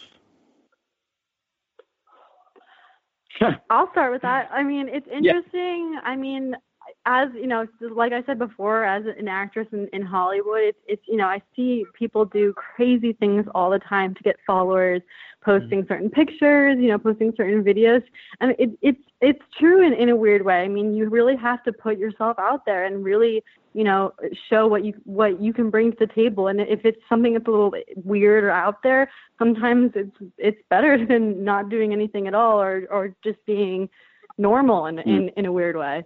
So it's it's an interesting, I mean, concept, and it's crazy now that these people are, you know, they're able to just post something from their home, and they're able to get extremely famous from that.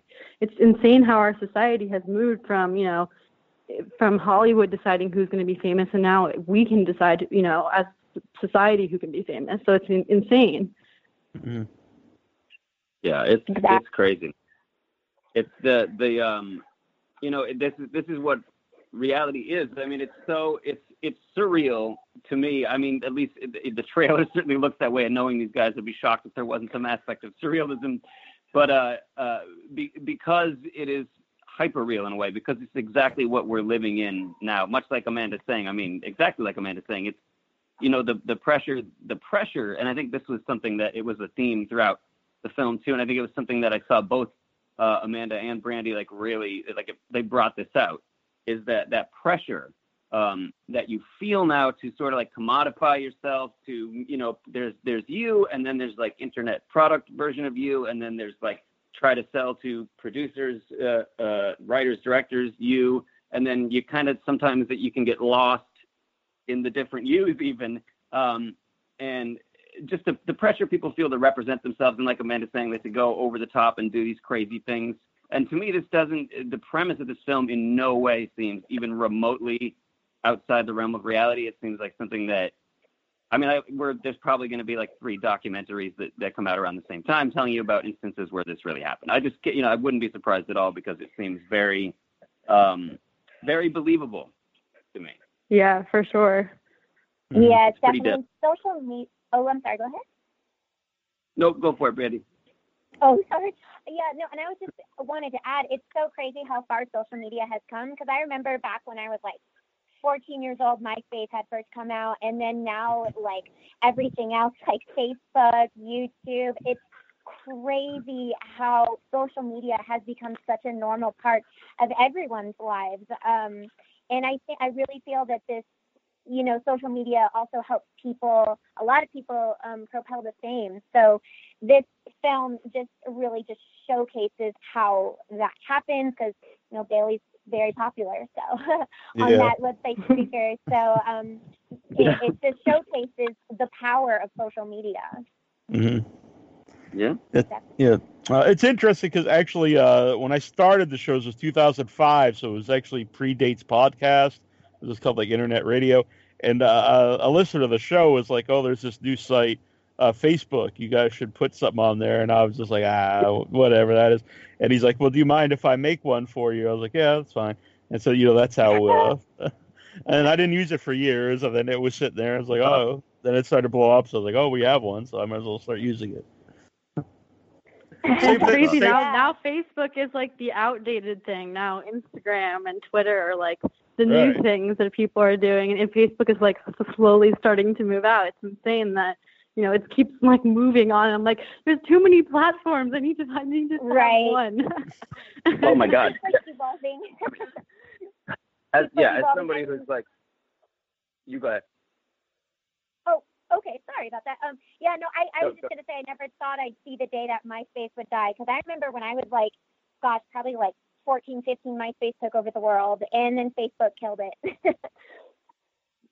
Yeah, that's actually very close. That's pretty much what I was going to say, except uh, I'm a little bit older than than all these guys, and uh, I mean, I I literally uh, can remember being at uh, oh a job in my early 20s, sitting down and and you know just going, oh my God, you can type in whatever.com, and there's there's already something. I mean, from that point to now, where it's like, oh, I gotta have, uh, oh man, should I get rid of Snapchat? No, I need to keep Snapchat because there's two people that, and then you know, do I have? Well, I gotta get like update my Bitmoji, and like, how am I gonna? You know, I gotta like use. It. I mean, so, you know, which I've become a monster with, obviously, but it's just, uh, it's sur- it, that, and it's like life is so surreal from the perspective of someone who's 43, going, what? Like, eh, what? I, I, you know, this, we went from here to here, and it's dizzying. Um, eh, but, but you know, there you are. You're just like already doing all this stuff. So Yeah, yeah. I'm 42, so uh, I probably have the same exact. You're right there with me. Right, yeah. Some of the, the the real early shows, a lot of the guests I booked off of MySpace. Like I talked to Adam Green, and then, hey, you want to come on the show? that is awesome. Yeah. That is so That is cool. real cool. And then uh, so there, cool. this is a true story. One of the guests from a from a a few years ago, well, it's probably more than a few years now. now uh, Thom Mathews, who at the time wasn't doing any interviews, but uh, he was my uh, my my um, Farmville uh, neighbor. I remember Farmville. and uh, that's how I got him to do the show because uh, we, we were Farmville neighbors. Oh my goodness, Farmville! I totally forgot about that. I remember that game. That game in Mafia Wars. Mafia Wars, Yeah. yes. Mafia Wars. Mafia Like the first game. Yep. That's some OG stuff right there. Oh yeah, it's a great way to just like start pestering your friends right away. So they were they're like, "What are you? Do- I'm not gonna play Mafia Wars with you, man." Yeah, yeah. That, that'd be, yeah. People start, they'd start unfriending you because you'd send Yeah. too many uh, requests for games. It's so real. It's so real. Oh the, God, my, the my, yeah, and the MySpace had the top eight, where you, some people get mad if you weren't like in their top in your top eight friends. Yeah, I remember that. High school drama for me. Yeah. I Uh, mean, I I tried to log in there recently just to see what like if it was still there. I couldn't even figure out how to, to log into the site anymore. I know I it's know, so it's different. I fucked think, out. yeah, Justin Timberlake. Yeah, it's like there, but it's just like a picture of me. I, I can't. No, I saw like what happened. To, what happened to all like my floating uh, text on a black background, and like I had like a pet bat or something. All these weird. yeah, I you had to mean, you like learn HTML code to like uh, build up your MySpace. I had the worst. I had like a nightmare page. It was terrible. not, not in a cool way. Yeah. So, uh, so are you are you all going to try to make it to the uh to GenreBlast? Are you going to be there? I'm gonna try and come out. Yeah. Ugh, I, w- I wish I'd love to be there. I cannot I cannot get to GenreBlast, but I'm hoping to get to everything that I can get to after that, which I'm hoping is going to be a bunch of stuff. Obviously, Mm-hmm. I don't I don't know, but I'm I'm confident we'll we'll do some stuff. I'm sad because I'll be in England at the time. I'm just I'm going on vacation to England, and so at that time I'll just be getting back from the United Kingdom. So I'm like, no, I won't be able to go. I'm so sad, but I'm definitely going to make it to the LA premiere because I live in LA. So Mhm. um, really excited about that. Yeah, I wish I could go to the premiere in Virginia. Sad face. What, uh, when are you going to England? oh, I leave in two weeks. I'm so excited. Oh, yeah. Nice. well, yeah, that's on. I, I'm going to England at August 22nd. I read that. I read that, and I'm like, Yeah. I'm like, oh no way! I'm gonna maybe run into. I'm going to England, Ireland, Scotland, and Wales. So, oh, it's a dream come true. Nice. I'm so excited. Yeah, yeah. How about you? Uh, well, I'm going to London primarily because I'm going to be uh, press for um, for FrightFest, the film festival. But uh, I'm also going to go around England because I've never been I've never been there. So uh, we're my friend Jason and I are trying to make some plans here for what we're going to do. Nice, Nice.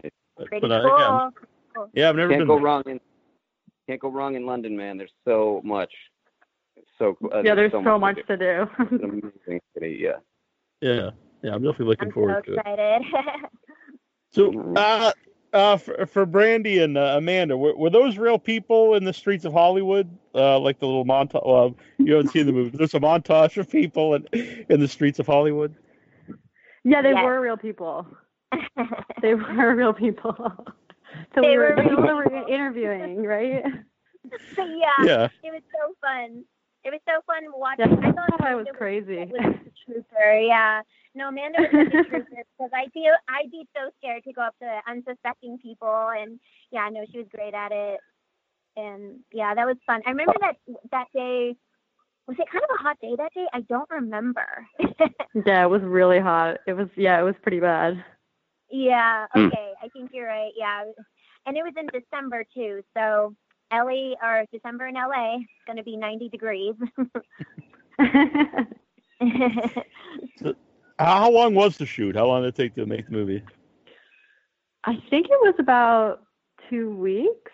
Was that Yeah, right? it was I about don't know. two yeah. I think it was it was about yeah, it was about two weeks, and um, but it goes by fast.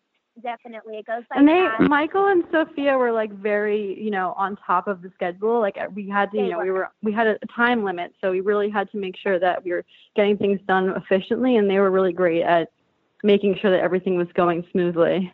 hmm Yeah, they Mm. were very, very, very super organized. Um, so it made everything easier on the rest of the crew and us actors because of their, you know, intense, great organization skills. So yeah, they they Mhm. rocked it.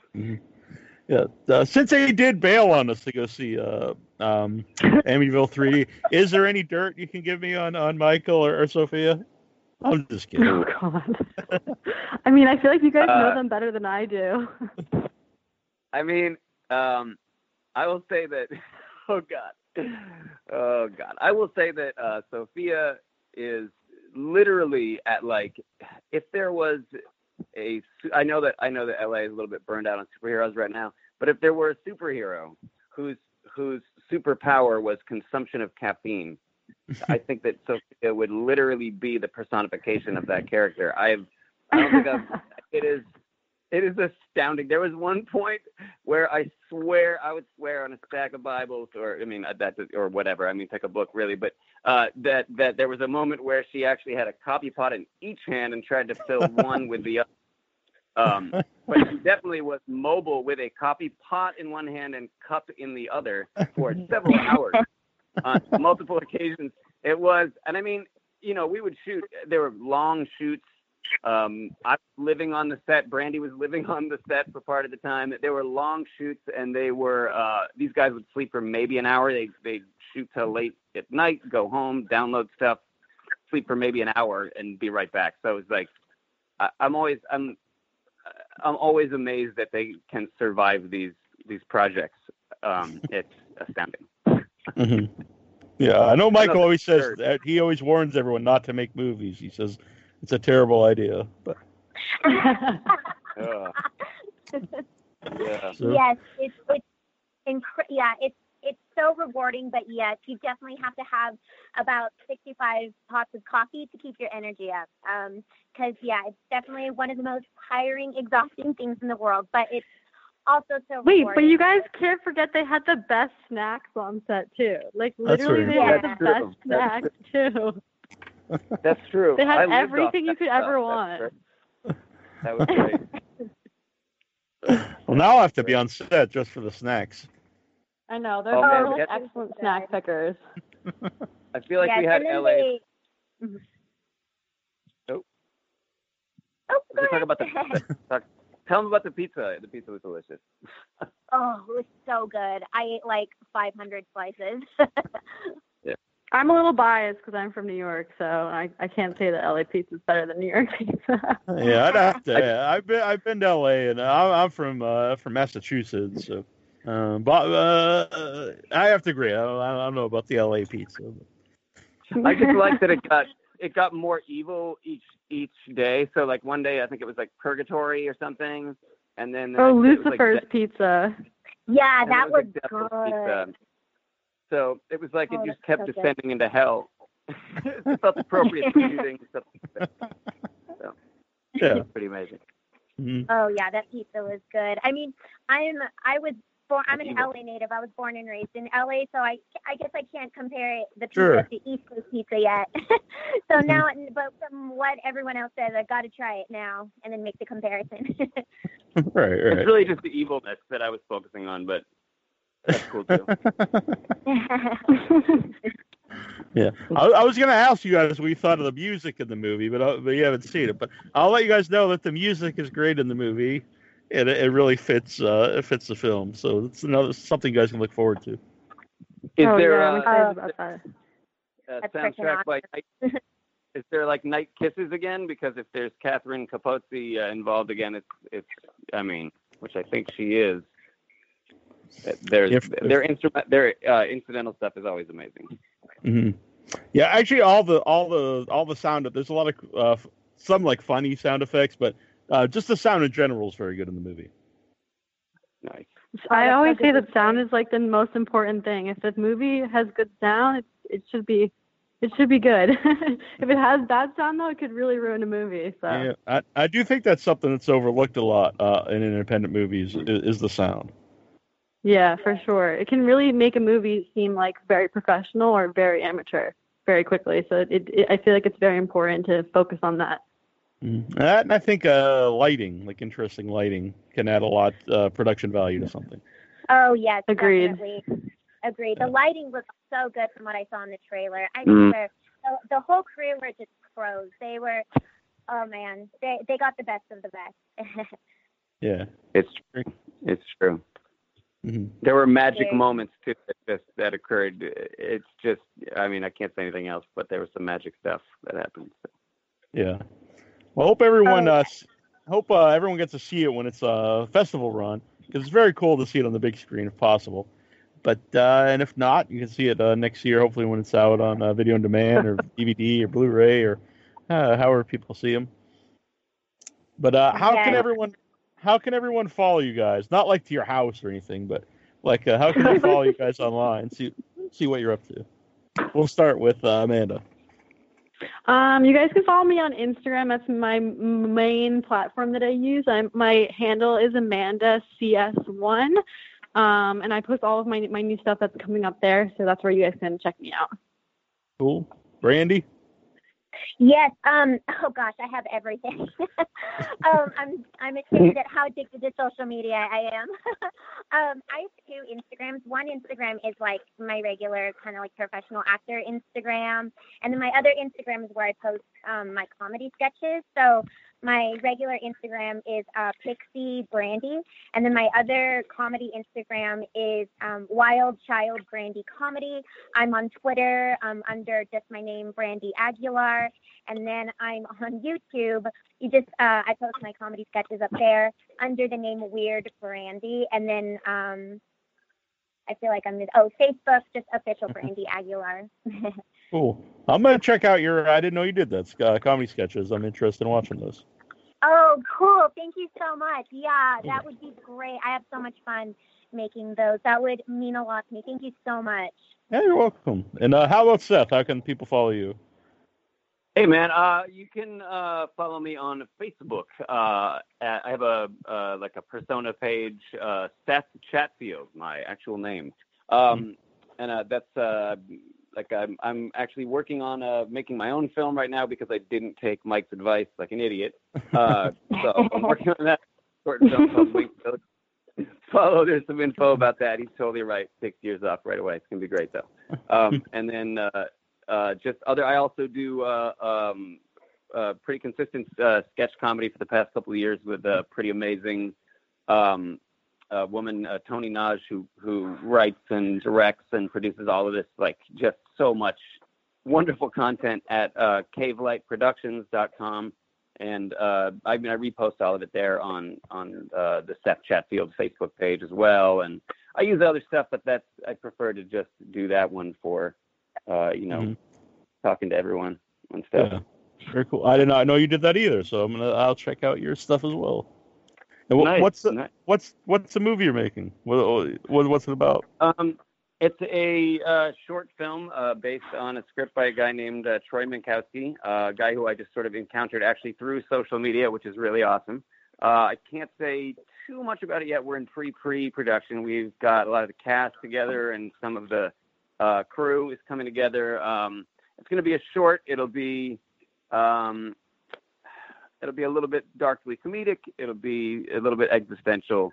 Um, it'll be a lot of fun. It's kind of like a um, a chance encounter, uh, you know, and some uh, miscommunication leads to a chain of events type of thing. Um, it'll be pretty great. Very cool. It's called, Looking it's forward called to it. Winkville. All right. Yeah. Very cool. Well, I appreciate all three of you being on tonight. It was a lot of fun talking to you, and I really did enjoy the movie. Oh, it's so good to So hear. Thanks for having us. Yes, thanks for Thank having us. You're very welcome. Thank you all for coming on. All right. Thank you. All right. Yeah, Bye, so guys. Bye, everybody. Can't wait to see you. Woo! Woo! Yeah, watch the movie when it comes out, guys. It's gonna be awesome. It's gonna be freaking cool. Yeah. yeah. Thank you so much. Thank you. Thanks. Thank Yeah. you. You guys are very welcome.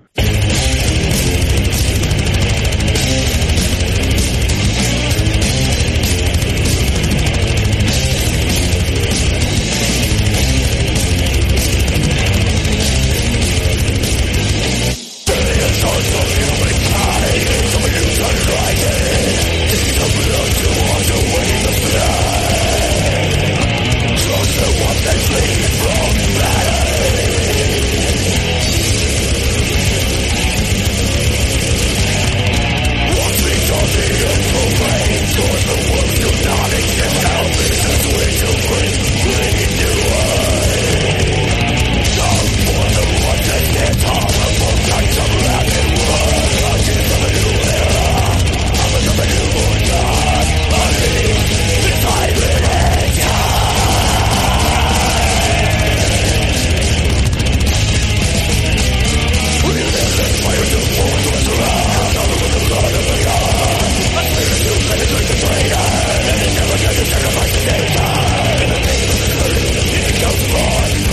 It is off your time,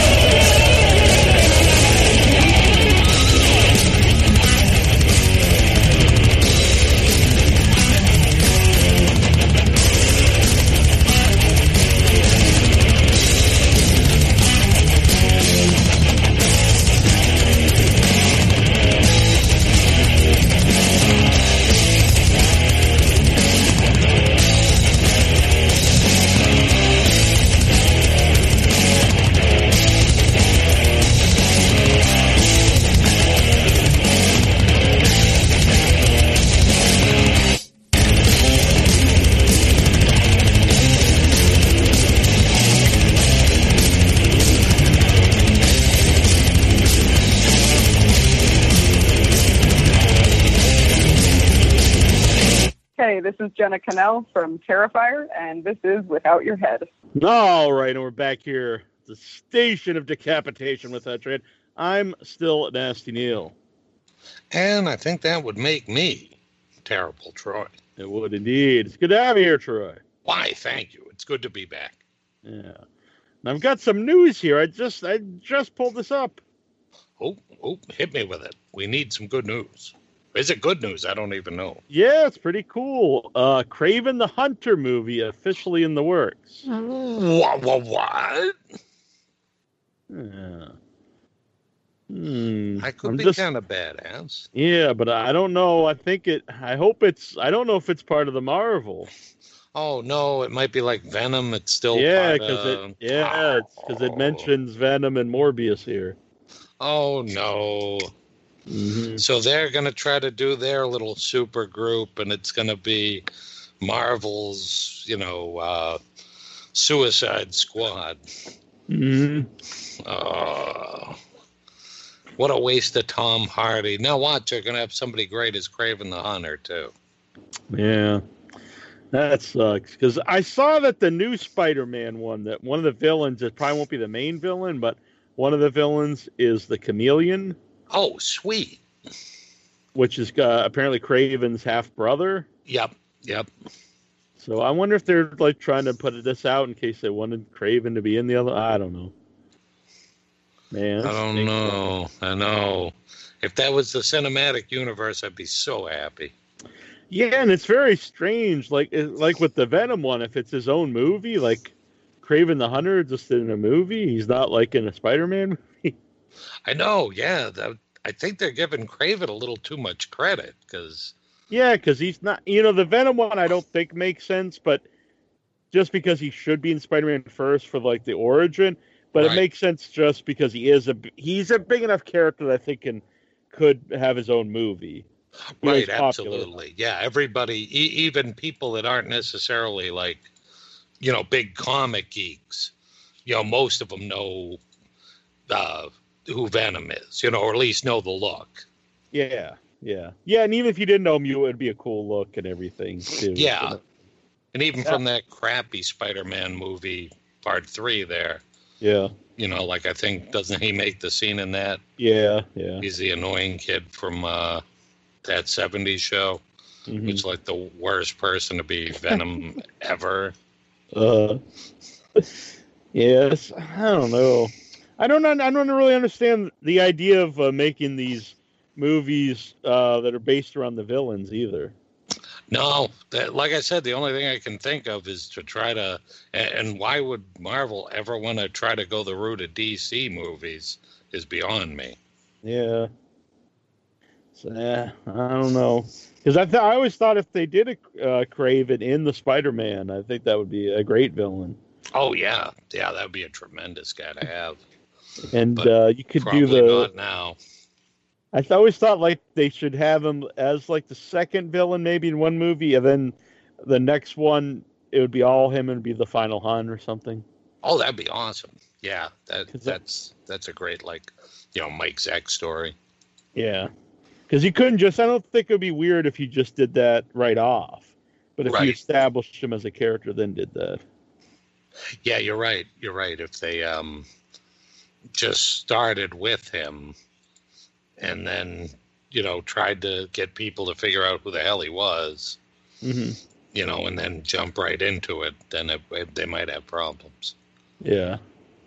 Like I think they will with that movie. hmm Now I'm, I've only watched one episode, but I I really am into to Castle Rock. What what is it, Neal? I'm sorry. Oh, Castle, Rock, Yeah. on Hulu. Yeah, man, I gotta get cool show. Hulu. I, I haven't watched any of those on that. Yeah, I got it specifically to watch it. Oh, awesome. But I, always- I bet there's a ton of other good stuff on there. Yeah, it's like seven nine nine a month, so it's pretty cool. Yeah. I think they have uh, four episodes up now. They had three, I think, originally. I think they just added one. So I don't think it's like Netflix where they just add them all at once, which Oh, kind of makes more sense to me. But uh, yeah, in a way, that's that's better because then you know, I, and I love to binge watch. Don't get me Sure. wrong, but Mm. you know, there's it's kind of neat to have to wait and see what's going to happen on things. Yeah. But yeah, it was very cool. And then so uh, I knew right away because they show like uh, the up close of like the name tag on this guy. So I'm like, well, this has to mean something. And I haven't read a lot of King books, so I pulled up kind of a cheat sheet. It was like all the all the characters, who they are, you know. Oh, that's kind of cool. It's so right away. There's like a uh, there's like uh, there's some characters from Needful Things. Nice. and uh, an obvious one is the uh, is uh, Shawshank is a big part of the, the story, Uh huh. and so I'm not sure what who else is is in it, but I know it's it's Shawshank and uh, people from Needful Things. Is um any of the people from Shawshank like? Is it any of the characters that you you've met like you know in the movie and or the book? No, Oh, okay. not. So it's like kind of original. I believe it's original stuff. Oh, that's pretty cool though. So like, they're, so they're just keeping the settings in. Yeah, yeah. It's kind of it's kind of neat because it's like this whole this whole town is the area of uh, of the uh, you know where all kings like stories take place. Oh yeah, that's pretty awesome then. There was a dog. I don't know if that was what kind of dog is uh, Cujo in, in the original. Um. Oh God, I think he's a big Saint Bernard, I believe. Okay, yeah, I mean, that probably wasn't him then. But you know, there was a dog. I didn't know if that like then is going to end up being Cujo or what. But Oh, okay. it could just be put in there to make people think that too at the same time. Yeah. Yep. What what kind of dog was it? Do you know? It was like a f- big friendly dog, but I don't think it was a Saint Bernard. Oh, okay. But yeah, I, I really loved it. Uh, it's got it's got a good uh, feeling. It's got a real good feel to it. Good cast. Oh man, I can't wait to see it Yeah. now. Very cool. The guy who plays uh, it is a Pennywise has a big role in it. Oh no way. Yeah, What what's he like without the clown makeup? I don't know if I've seen him in anything. it's really weird because there's there's angles and and like looks he gives the camera, and you could totally tell he's Pennywise. Uh-huh. And then other times, like you you know you don't. But he's Oh, a really tall, lanky guy. Yeah. I didn't realize that he must was run tall. in the family. Yeah. I think all the Skarsgards are like six four or something like that. Yeah, I didn't realize he was such a tall dude. I guess I want to think about it, he is pretty. He looks tall as Pennywise, but at the same time, he's there with kids and stuff, so you can't. You don't really. Yeah.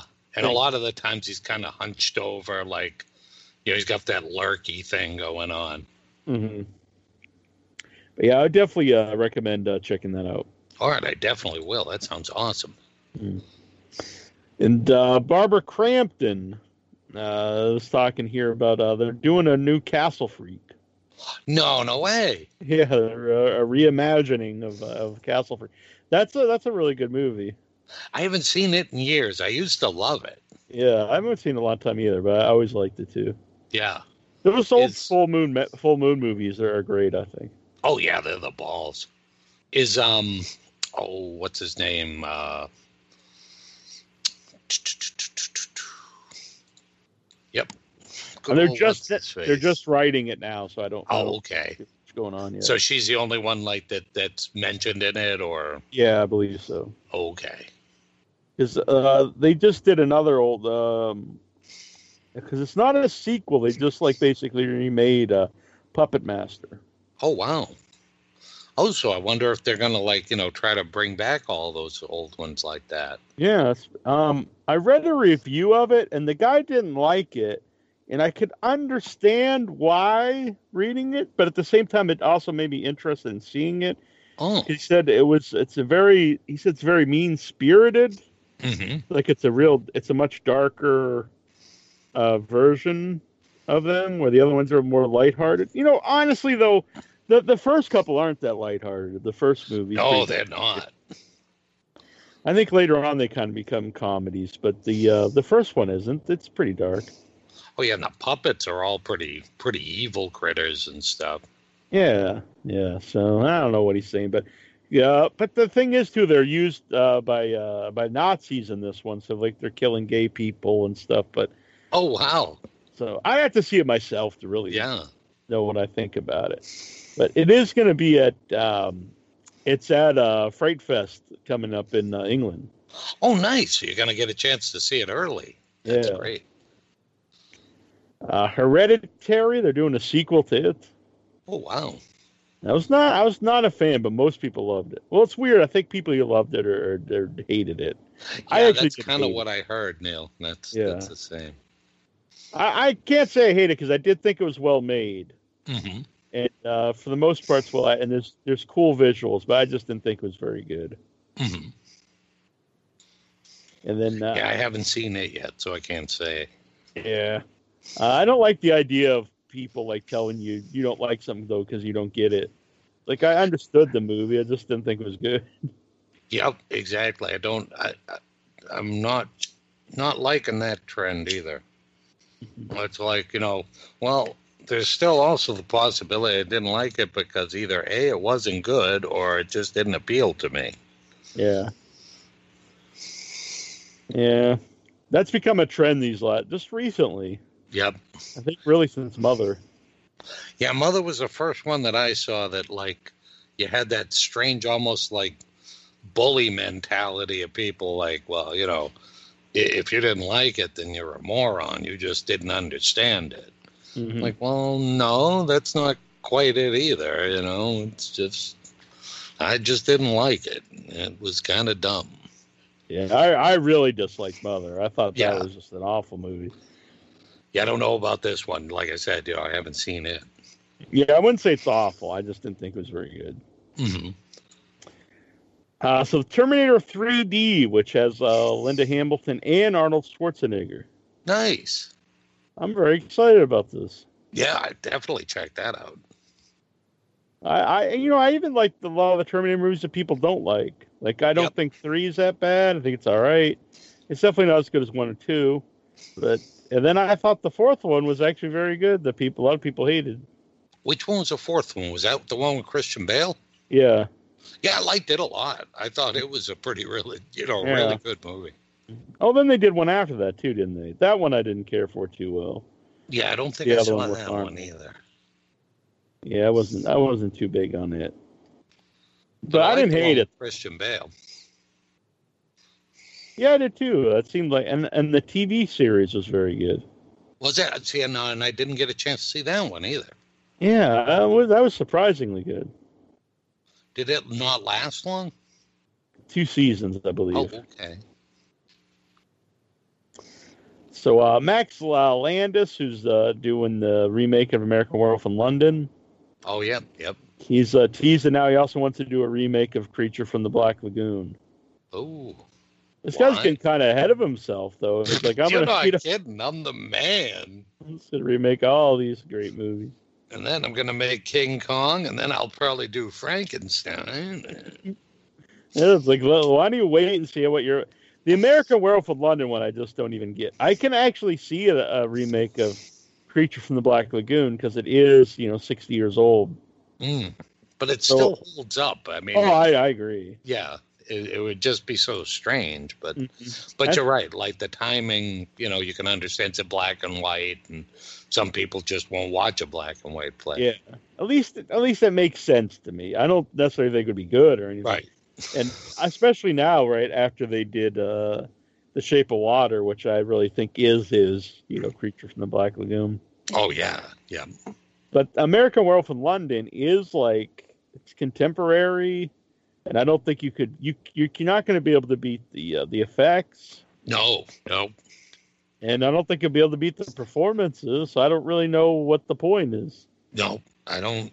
Yeah, I don't see what what there is to gain from this. Yeah, when you watch a movie, what do you? The, the only thing that I that I would say you could improve on is the look of the actual werewolf, Uh, but it's not even really a big part of the movie. The the the transformation is the is the part oh the yeah, yep. That's a trip. But besides that, like I, well, you know, when you look at some, you, th- you would if you want to remake it, it'd be like either I could do this better or I could do something different with it. Yep. So either you're going to do something completely different with it, which I, I, again I don't know why. This Yeah. let's make another werewolf movie. You know, it's, it's not related because you're not going to do it better. No. Yeah, this one this one boggles my mind. Like I think this is well, my daddy said I could make you know, remake his movie. Yeah, and I don't so think that's what I'm gonna- gonna do. I don't think he's really like uh, for it either. No, it didn't sound it. It didn't sound like he was. Uh, When you feel like too asshole- keen on that. I'd feel awful remaking my dad's movie too, that he's like known for. Oh yeah, It's very strange. Yep, and especially when it's like such a dynamite movie, like, like let's say like Landis didn't have any money, and Sure. you know he made it, and he was like, "Shit, that's the movie that I always regretted. I Uh-huh. always wanted to go back and you know make it a better movie." But no, it's not that way. Mhm. It's great the way it is, and like, why would you mess with it? Yeah. Yeah, it's just perfect. I don't know. Yep, that's I think just somebody looking to you know make some money off their old And man. it's it's weird too because you a lot of people don't want to be in the shadow of their father. So you think you would go out of your way and make something completely original. Oh yeah, exactly. Yep. Yeah, I don't uh this one just I'm baffled on every possible way. Yeah, I don't get it. So uh, I read here on Arrow in the Head that uh, Frank Miller regained the Sin City film and television rights, Oh sweet. which I'm very excited about. I, the fir- first Sin City I think is just fantastic, Oh yeah. Yep. and the second one, like I really can't find any faults with it, but for some reason I just didn't like it as good. Yeah, I it's still like it's it. not as good, right, right. But Mhm. It does have its moments and like, you know, it still has that great look to it. And I didn't know like he had any intentions of like doing it as as like a series. No, I didn't either. Uh, it's a perfect movie to do a series of. Oh my god, yeah. Yep.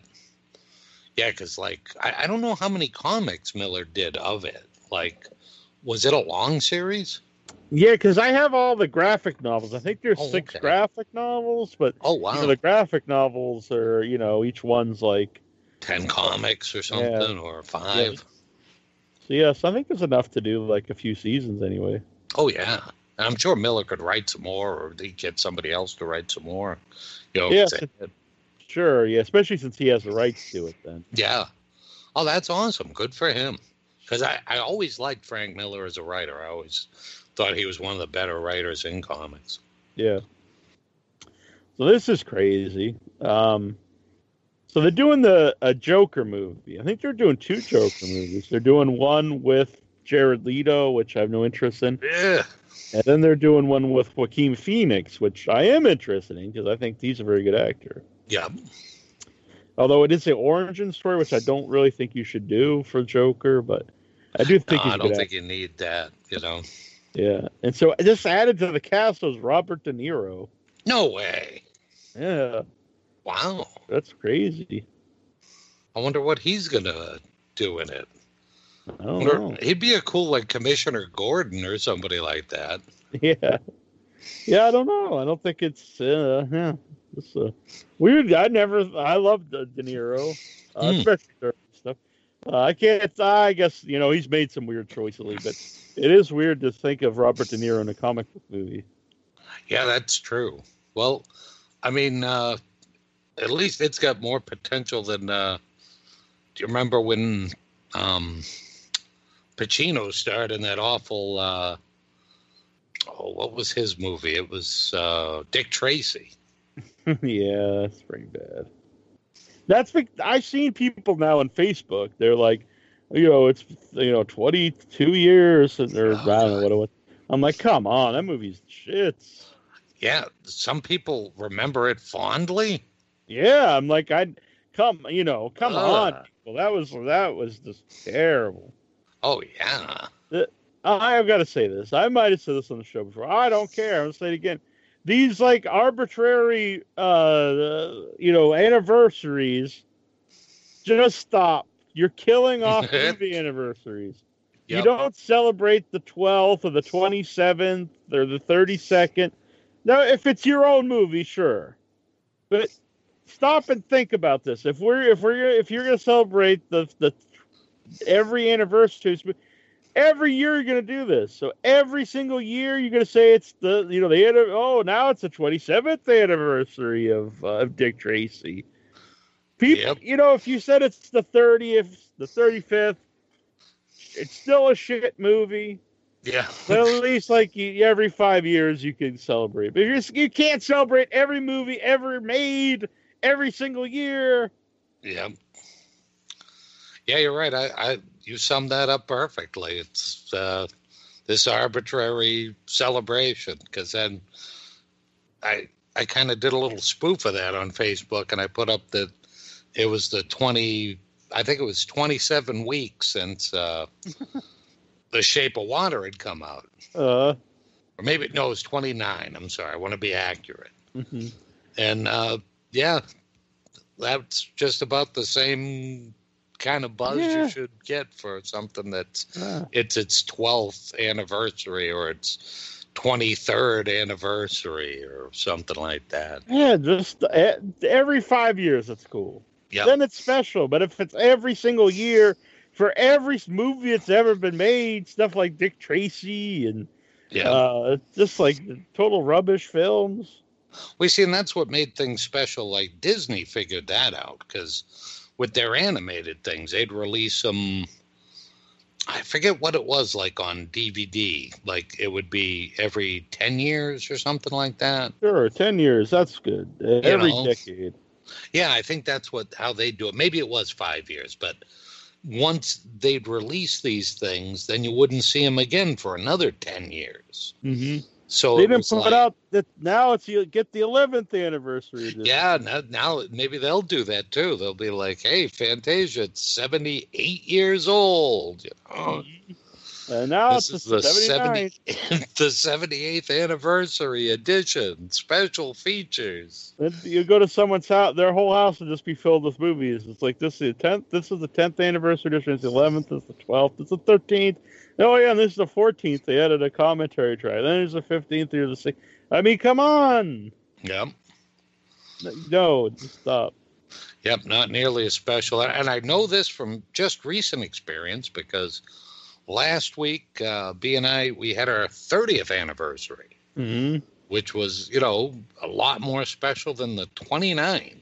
Sure, like the 29th is cool too. Yep, yep. and you would celebrate amongst great. yourselves. But then the 30th, it's a big deal. Yep. Then you want, you know, ring some bells and stuff. Yeah, it's a, you, you do more for that than the 29th Yep. or the 31st. Yep.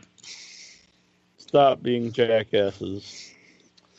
Yep. That's a trend that annoys the shit out of me too. Yeah, it probably annoys me more than it should, but I don't think it does. I don't think it's more than it should because Nah, it's just it's now pretty annoying. starting, and then just to think uh, going forward, it's just going to be madness. yep. Every movie ever made, continue. Yep. every year will. just- Oh boy, it's a, every year. Eh, I mean, you could say every day. You could probably list like a thousand movies. Oh yeah. or ten thousand. I don't know, but not and and so I'm sorry, not every movie needs needs remembering. Just because No. something old is old doesn't mean it's classic. No, that's true. That is very true. There's a lot of like, uh, well, you know, like anything. Like you could go back and say, you know, like all the great works of uh, Jack the King Kirby. Mm-hmm. But I don't think, you know, Devil Dinosaur probably isn't going to get the same bang, you know, that uh, Captain America does. Exactly. You know, Fantastic Four probably a little more important than Festus the fighting fetus. you know, I mean Kirby had some crap too, but, Uh huh. but he made a lot of shit. So hmm All right. Pick and There choose a little wiser, folks. You know, let's let's celebrate things that are worthy of celebration, or at least that have lasted the test of time long enough to be celebrated. Mm-hmm. And if you genuinely really like it, cool. But again, every five years. Yep. Yeah, that should be like the unwritten rule. I think it had been for years and years and years, and just recently, Mm-hmm. Some fool came along and said, "Well, you know, uh, I don't know. We don't. We don't have enough memes. Blankman is my all-time favorite." I, movie. I'm not even kidding. I saw that out there. Someone was was sharing. No, you uh, did. Yeah, it was like the something anniversary of Blankman. Like, come on. God, I think the Wayans would even want to forget that movie. Like white chicks. God, whatever happened to Damon Wayans though? Like, I remember he was like the most popular comic on the planet for a while. Yeah, yeah. The, all the Wayans were real pop, but yeah, he was the main. He was the he was the hottest of them. I Yeah. don't mean like sexy wise, but he was like the. I think he was the first guy to leave um, in living color. You might know, be right. like the popular cat and stuff. Mm. You can do what you want to do and live in color. That was a great show, though. I It was loved a great show. Uh, it went downhill after everyone left, but Oh yeah. Well, I think once Keenen Ivory left because he was pissed at the network or whatever because they were yeah, yeah. taking out like all the funny shit from the show. Mhm. Then it just went to hell, Yeah. as they usually do. hmm So, what do I thank tonight? We had um, uh, the cast of Clickbait, the filmmakers of Clickbait, and uh, Bob Elmore return. That was very cool. Oh, Bob Elmore, one of one of my favorite people. Yeah. Wish him all the best. Yeah, well, I did not know this, but uh, Bob has uh, has um, he's married and he has a new little child. No kidding. Good for him. That's great. Yeah, and he's got a contest that name the the little uh to name his son. Really? Uh huh. Is it? I, I hope the has the son been born yet? Uh, I think it has. I think so. I'm not sure. So it's just I running around now, and he's just calling it like "Hey you" or something. I guess I think I, I I didn't think about this, but I believe so. All right, I, I I still love Bob, so that's Uh huh. Yeah. So, and if if you name his son, you get like uh, stuff. You get like a. I love this. I love this idea. Name my name my son. No, you name my son. You get like an autograph photo and stuff. Like that's awesome. It really that is sounds like pretty something I would do. badass. That's pretty sweet. Uh, I saw a horror decor. They're putting out um, uh, wrestling fans out there. Remember wrestling buddies? You remember the wrestling? Buddies. Oh yeah, the wrestling buddies were the best. Uh, they got horror buddies, No, and so they're like uh, horror dudes. You know, like and uh, but they're they're you know big they're shaped like stuffed animal. yeah yeah. that's awesome. so they just put out the Uncle Horror Buddy, and it's Skinless Frank from Hellraiser. Well, that's pretty cool. Yeah, Wow. uh, that's a pretty neat idea. yep. Seems like there is a big crossover between uh, wrestling fans and horror fans. That's true. Yeah, you're right. You're right. I, I see that more and more now. I think. Mm-hmm. You know, maybe it's always been there, but I just didn't notice it. Yeah, that's very true. Uh, also, there's a alternate logo without your head T-shirt you can buy on our uh, Amazon shop. Nice. So just go to Amazon and you search for without your head, and there's a bunch of cool stuff up there. Pretty nice. I would uh, recommend getting it. It's pretty As sweet. would I.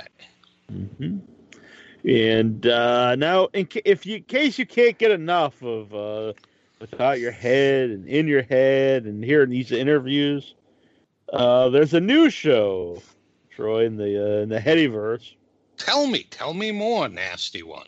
So it's inside your head, Ooh. and and the idea behind this is probably gonna be it's gonna primarily be uh, interviews. Mhm. It won't be live and it won't be weekly. It'll probably maybe bi-weekly or uh, depending on how often I do it. Yeah. But uh, and the idea is uh, there's a lot of people I'd like to talk to that don't fit in the wrestling or the horror uh, world. And every once in a while we'd get non-horror guests, and some people were cool with it, some people aren't, and that's fine. I'm not going to say you're right or wrong. So um, this other show will be the home for for other interviews, and I plan to do do them in series. And currently, the um, the first series up, first series was gonna be game shows, but um, uh, I had to, just because of technical, not technical reasons, but uh, where people can do the interviews.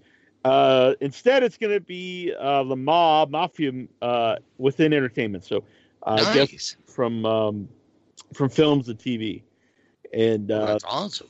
so the first one is in is been recorded, and it will go live possibly tomorrow Ooh. and that is with Gianni Russo, Carlo Rizzi from The Godfather, and I have to I have to say it's an amazing interview.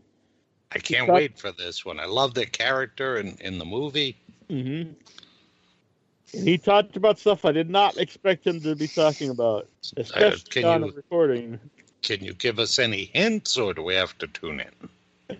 Well, I have a I have a 36 second clip up of it where Okay. he's openly talking about uh, shooting the shooting killing a man in a uh, in a casino in Vegas, shooting him in the head. So uh, you could hear about that. You could hear about uh, Marlon Brando. You can hear about how he actually did get the role in uh, in The Godfather because there's always a lot of speculation from that because he had no acting experience and he has like a major role in a gigantic film. Yep. Uh, other murders, uh, beating murder raps, uh, feud with James Caan. Well, so you can learn some stuff then. Definitely, it's a really, it's a really great interview. Uh, very proud of it, and I hope people uh, check it out. I can't wait. Uh, as soon as you have it up, I'm going to check that bad boy out. Very cool, very cool. Uh, so, is there anything you want to talk about? I also want to, uh, real quick too. You should always check out uh, watching movies on the website. So, if you listen to the podcast, you dig us. Uh, if you want to read some reviews by Jason Mitten, uh, he he does a bunch of them, independent stuff, main you know mainstream movies. He reviewed all the movies recently that were on the uh, the, the final uh, drive-in with Joe Bob Briggs. Very oh, that's cool. awesome. Yeah, he did. There, there was a lot of movies. Oh yeah. I haven't even watched them all yet. And he, this man watched them all, then watched them again and reviewed them. No, that's I'm telling you, the hardest working guy like in in the world of criticism, I think. You know? Mm-hmm. Just always always hard at work, our man Jason. Yeah, and I, and That's I awesome. think- I can't say enough like good things about him. Yeah, and uh, I won't mention who or whatever, but uh, you know, some people were uh, there was someone who was upset about a review, and uh, I say Jason does not share our thoughts. He when we're all individuals here. That being said, we're 100% behind Jason. Oh, no I way couldn't throwing him. more. Yeah, not throwing him under the bus, saying, "Ah, that's Jason's idea."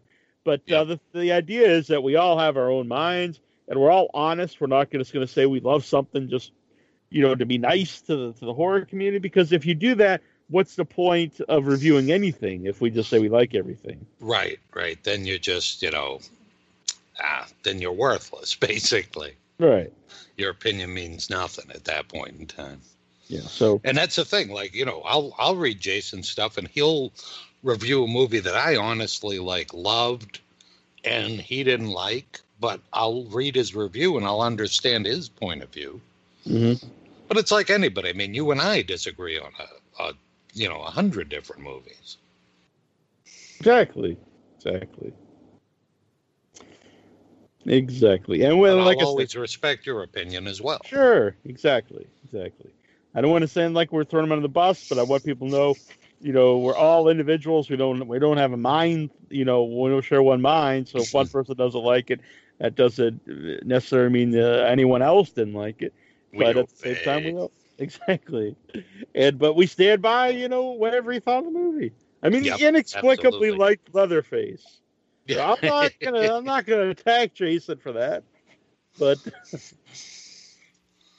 But then you read his review and you understand his reasons for Oh. liking it. You know, even and the that's ones he doesn't yeah and the ones he doesn't like he's always honest and he and he explains like he says the, the good stuff about it Yep. Oh, absolutely.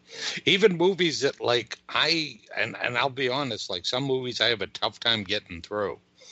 And he'll always watch them to the finish and give his, you know, honest review about the entire thing. And sometimes he'll find good in things that like I didn't really give a chance to because like I hated it for one reason or another. exactly so yeah go check there uh there's a bunch of new ones up there like i said he he reviewed all the um the movies from uh from, Joe joe, Bob. bob. briggs yeah uh, he also did a euthanizer, which I've not seen. That sounds interesting. Hmm. No. Blackenstein, Blackenstein, the Black Frankenstein. Well, it's a good thing they they tell you that because I I wasn't sure. Exactly. That's what that's what I've said before. It's my favorite part of the movie. It's not very good, I admit. But the opening credits it says Blackenstein, and then the Black Frankenstein, just in case you didn't get the name. Well, how about if you thought it was like the Black Roy Lichtenstein? Like, oh, you know, the great painter. You Uh-huh. might have been a little confused by that. You went into the movie going, son of a bitch, he didn't paint anything. uh, Song of Solomon, which we'll have uh, next week. The director and, and uh, one of the priests on here. It'll be very cool. AI Tales, Unfriended, the Dark Web. Which, uh, pretty interesting. Hell, who we had uh, on the other week. My boy Andre. Oh, sweet. Yep. American Animals, which he said was the really underrated movie. I don't think I've seen that one. I haven't either. It's uh, that's a theaters. Oh, okay. Very cool. All right. So, anything else there, Mister Jones? Uh, let me see. Let me see. Um, oh, I finished uh, King's newest one. I finished The Outsider. Mhm. Really, really enjoyed it. And I heard uh, it's got some kind of movie thing going on, you know, in the future. And it's, it's, I think, the perfect uh, book to be translated into a movie. I think it'll make a very good movie. Mm-hmm. It's one of those cool ones that like there's a big swerve in the middle of the book and it takes you in a completely different direction. Mm-hmm. Starts out as kind of like um like a murder mystery and then all kinds of crazy shit happens. Very cool. I will. Ch- I have to start. Uh, I say reading. So I, I haven't read a lot of Stephen King, but uh, But get the you know the audio. yeah, yeah, I'm an audiobook man. Yeah. So yeah, I should do that. Catch up. I know. I have a lot of listening to do. Yeah, that's true. That's cool.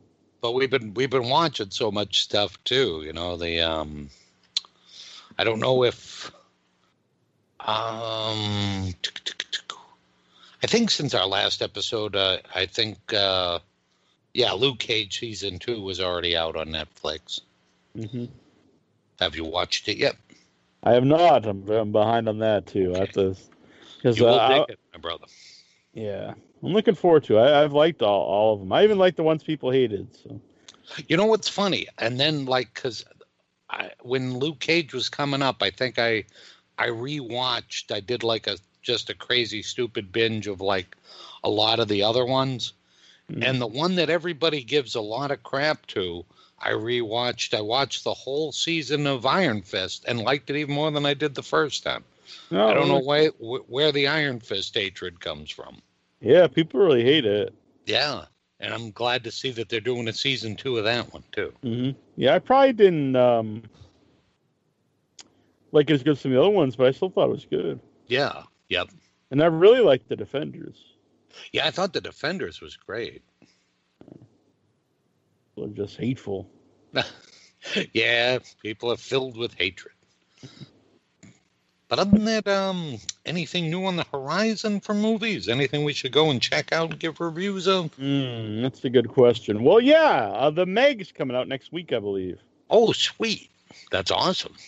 Which uh, that's one that's got some hate online. I don't know. I think it looks a lot of fun. Oh yeah, yep. I think that one will be a good time. And I'm not even a big like Jason Statham guy. I, mean, I I've like a couple of movies with him, but you know, he's not anybody I I go out of my way to see a movie with. Yeah, I like him.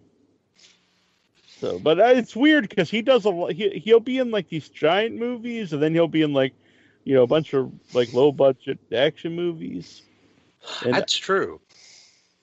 and I always I I don't know. It's just I think I like him. No, that's cool. I, I know a lot of people that like the guy. You know. hmm Christopher Robin's opening this week. My God. that one that one weirded me out just because like whoever's doing the voices on the uh on the on the Pooh characters is spot on though i gotta say Oh really? have you seen the ads No. because the guy that used to do Pooh's voice has to be dead. He, you know, my God, Mhm. he's been do, he was doing that what 50, 60 years ago. Yeah. Um, and Eeyore and Tigger and all those people. Well, Tigger, I think, was the guy that was the voice of um oh, um, the Frosted Flakes tiger, Tony the Tiger. So I know he's dead. And uh, so whoever's doing Tigger in this, like whoever they got, is doing some great voices. It's a lot better than the old days when, uh, like, w- when they'd redo some Warner Brothers things, like in what's that Michael Jordan movie with, uh, with, with the Looney Tunes characters, Mhm. Space Jam. Oh, okay, yeah. when they did that and like oh my god whoever was doing the voices of the characters was terrible so at least i'll give i'll give disney props for like getting somebody that at least sounded like those characters Yeah. The movie will probably suck but at least the voices sound pretty good Uh, very cool.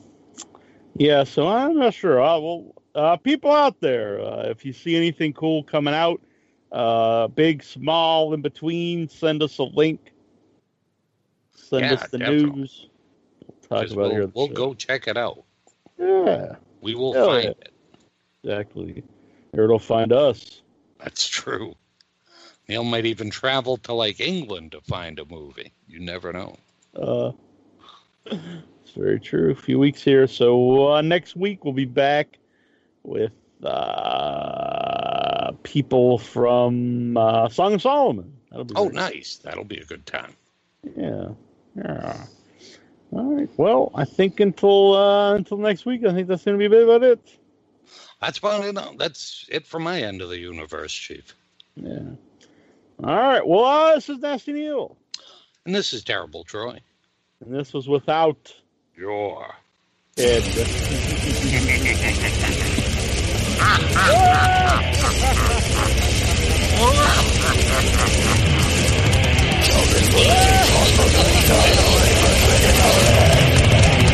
that like it, you'll be the victim of a god with a of security.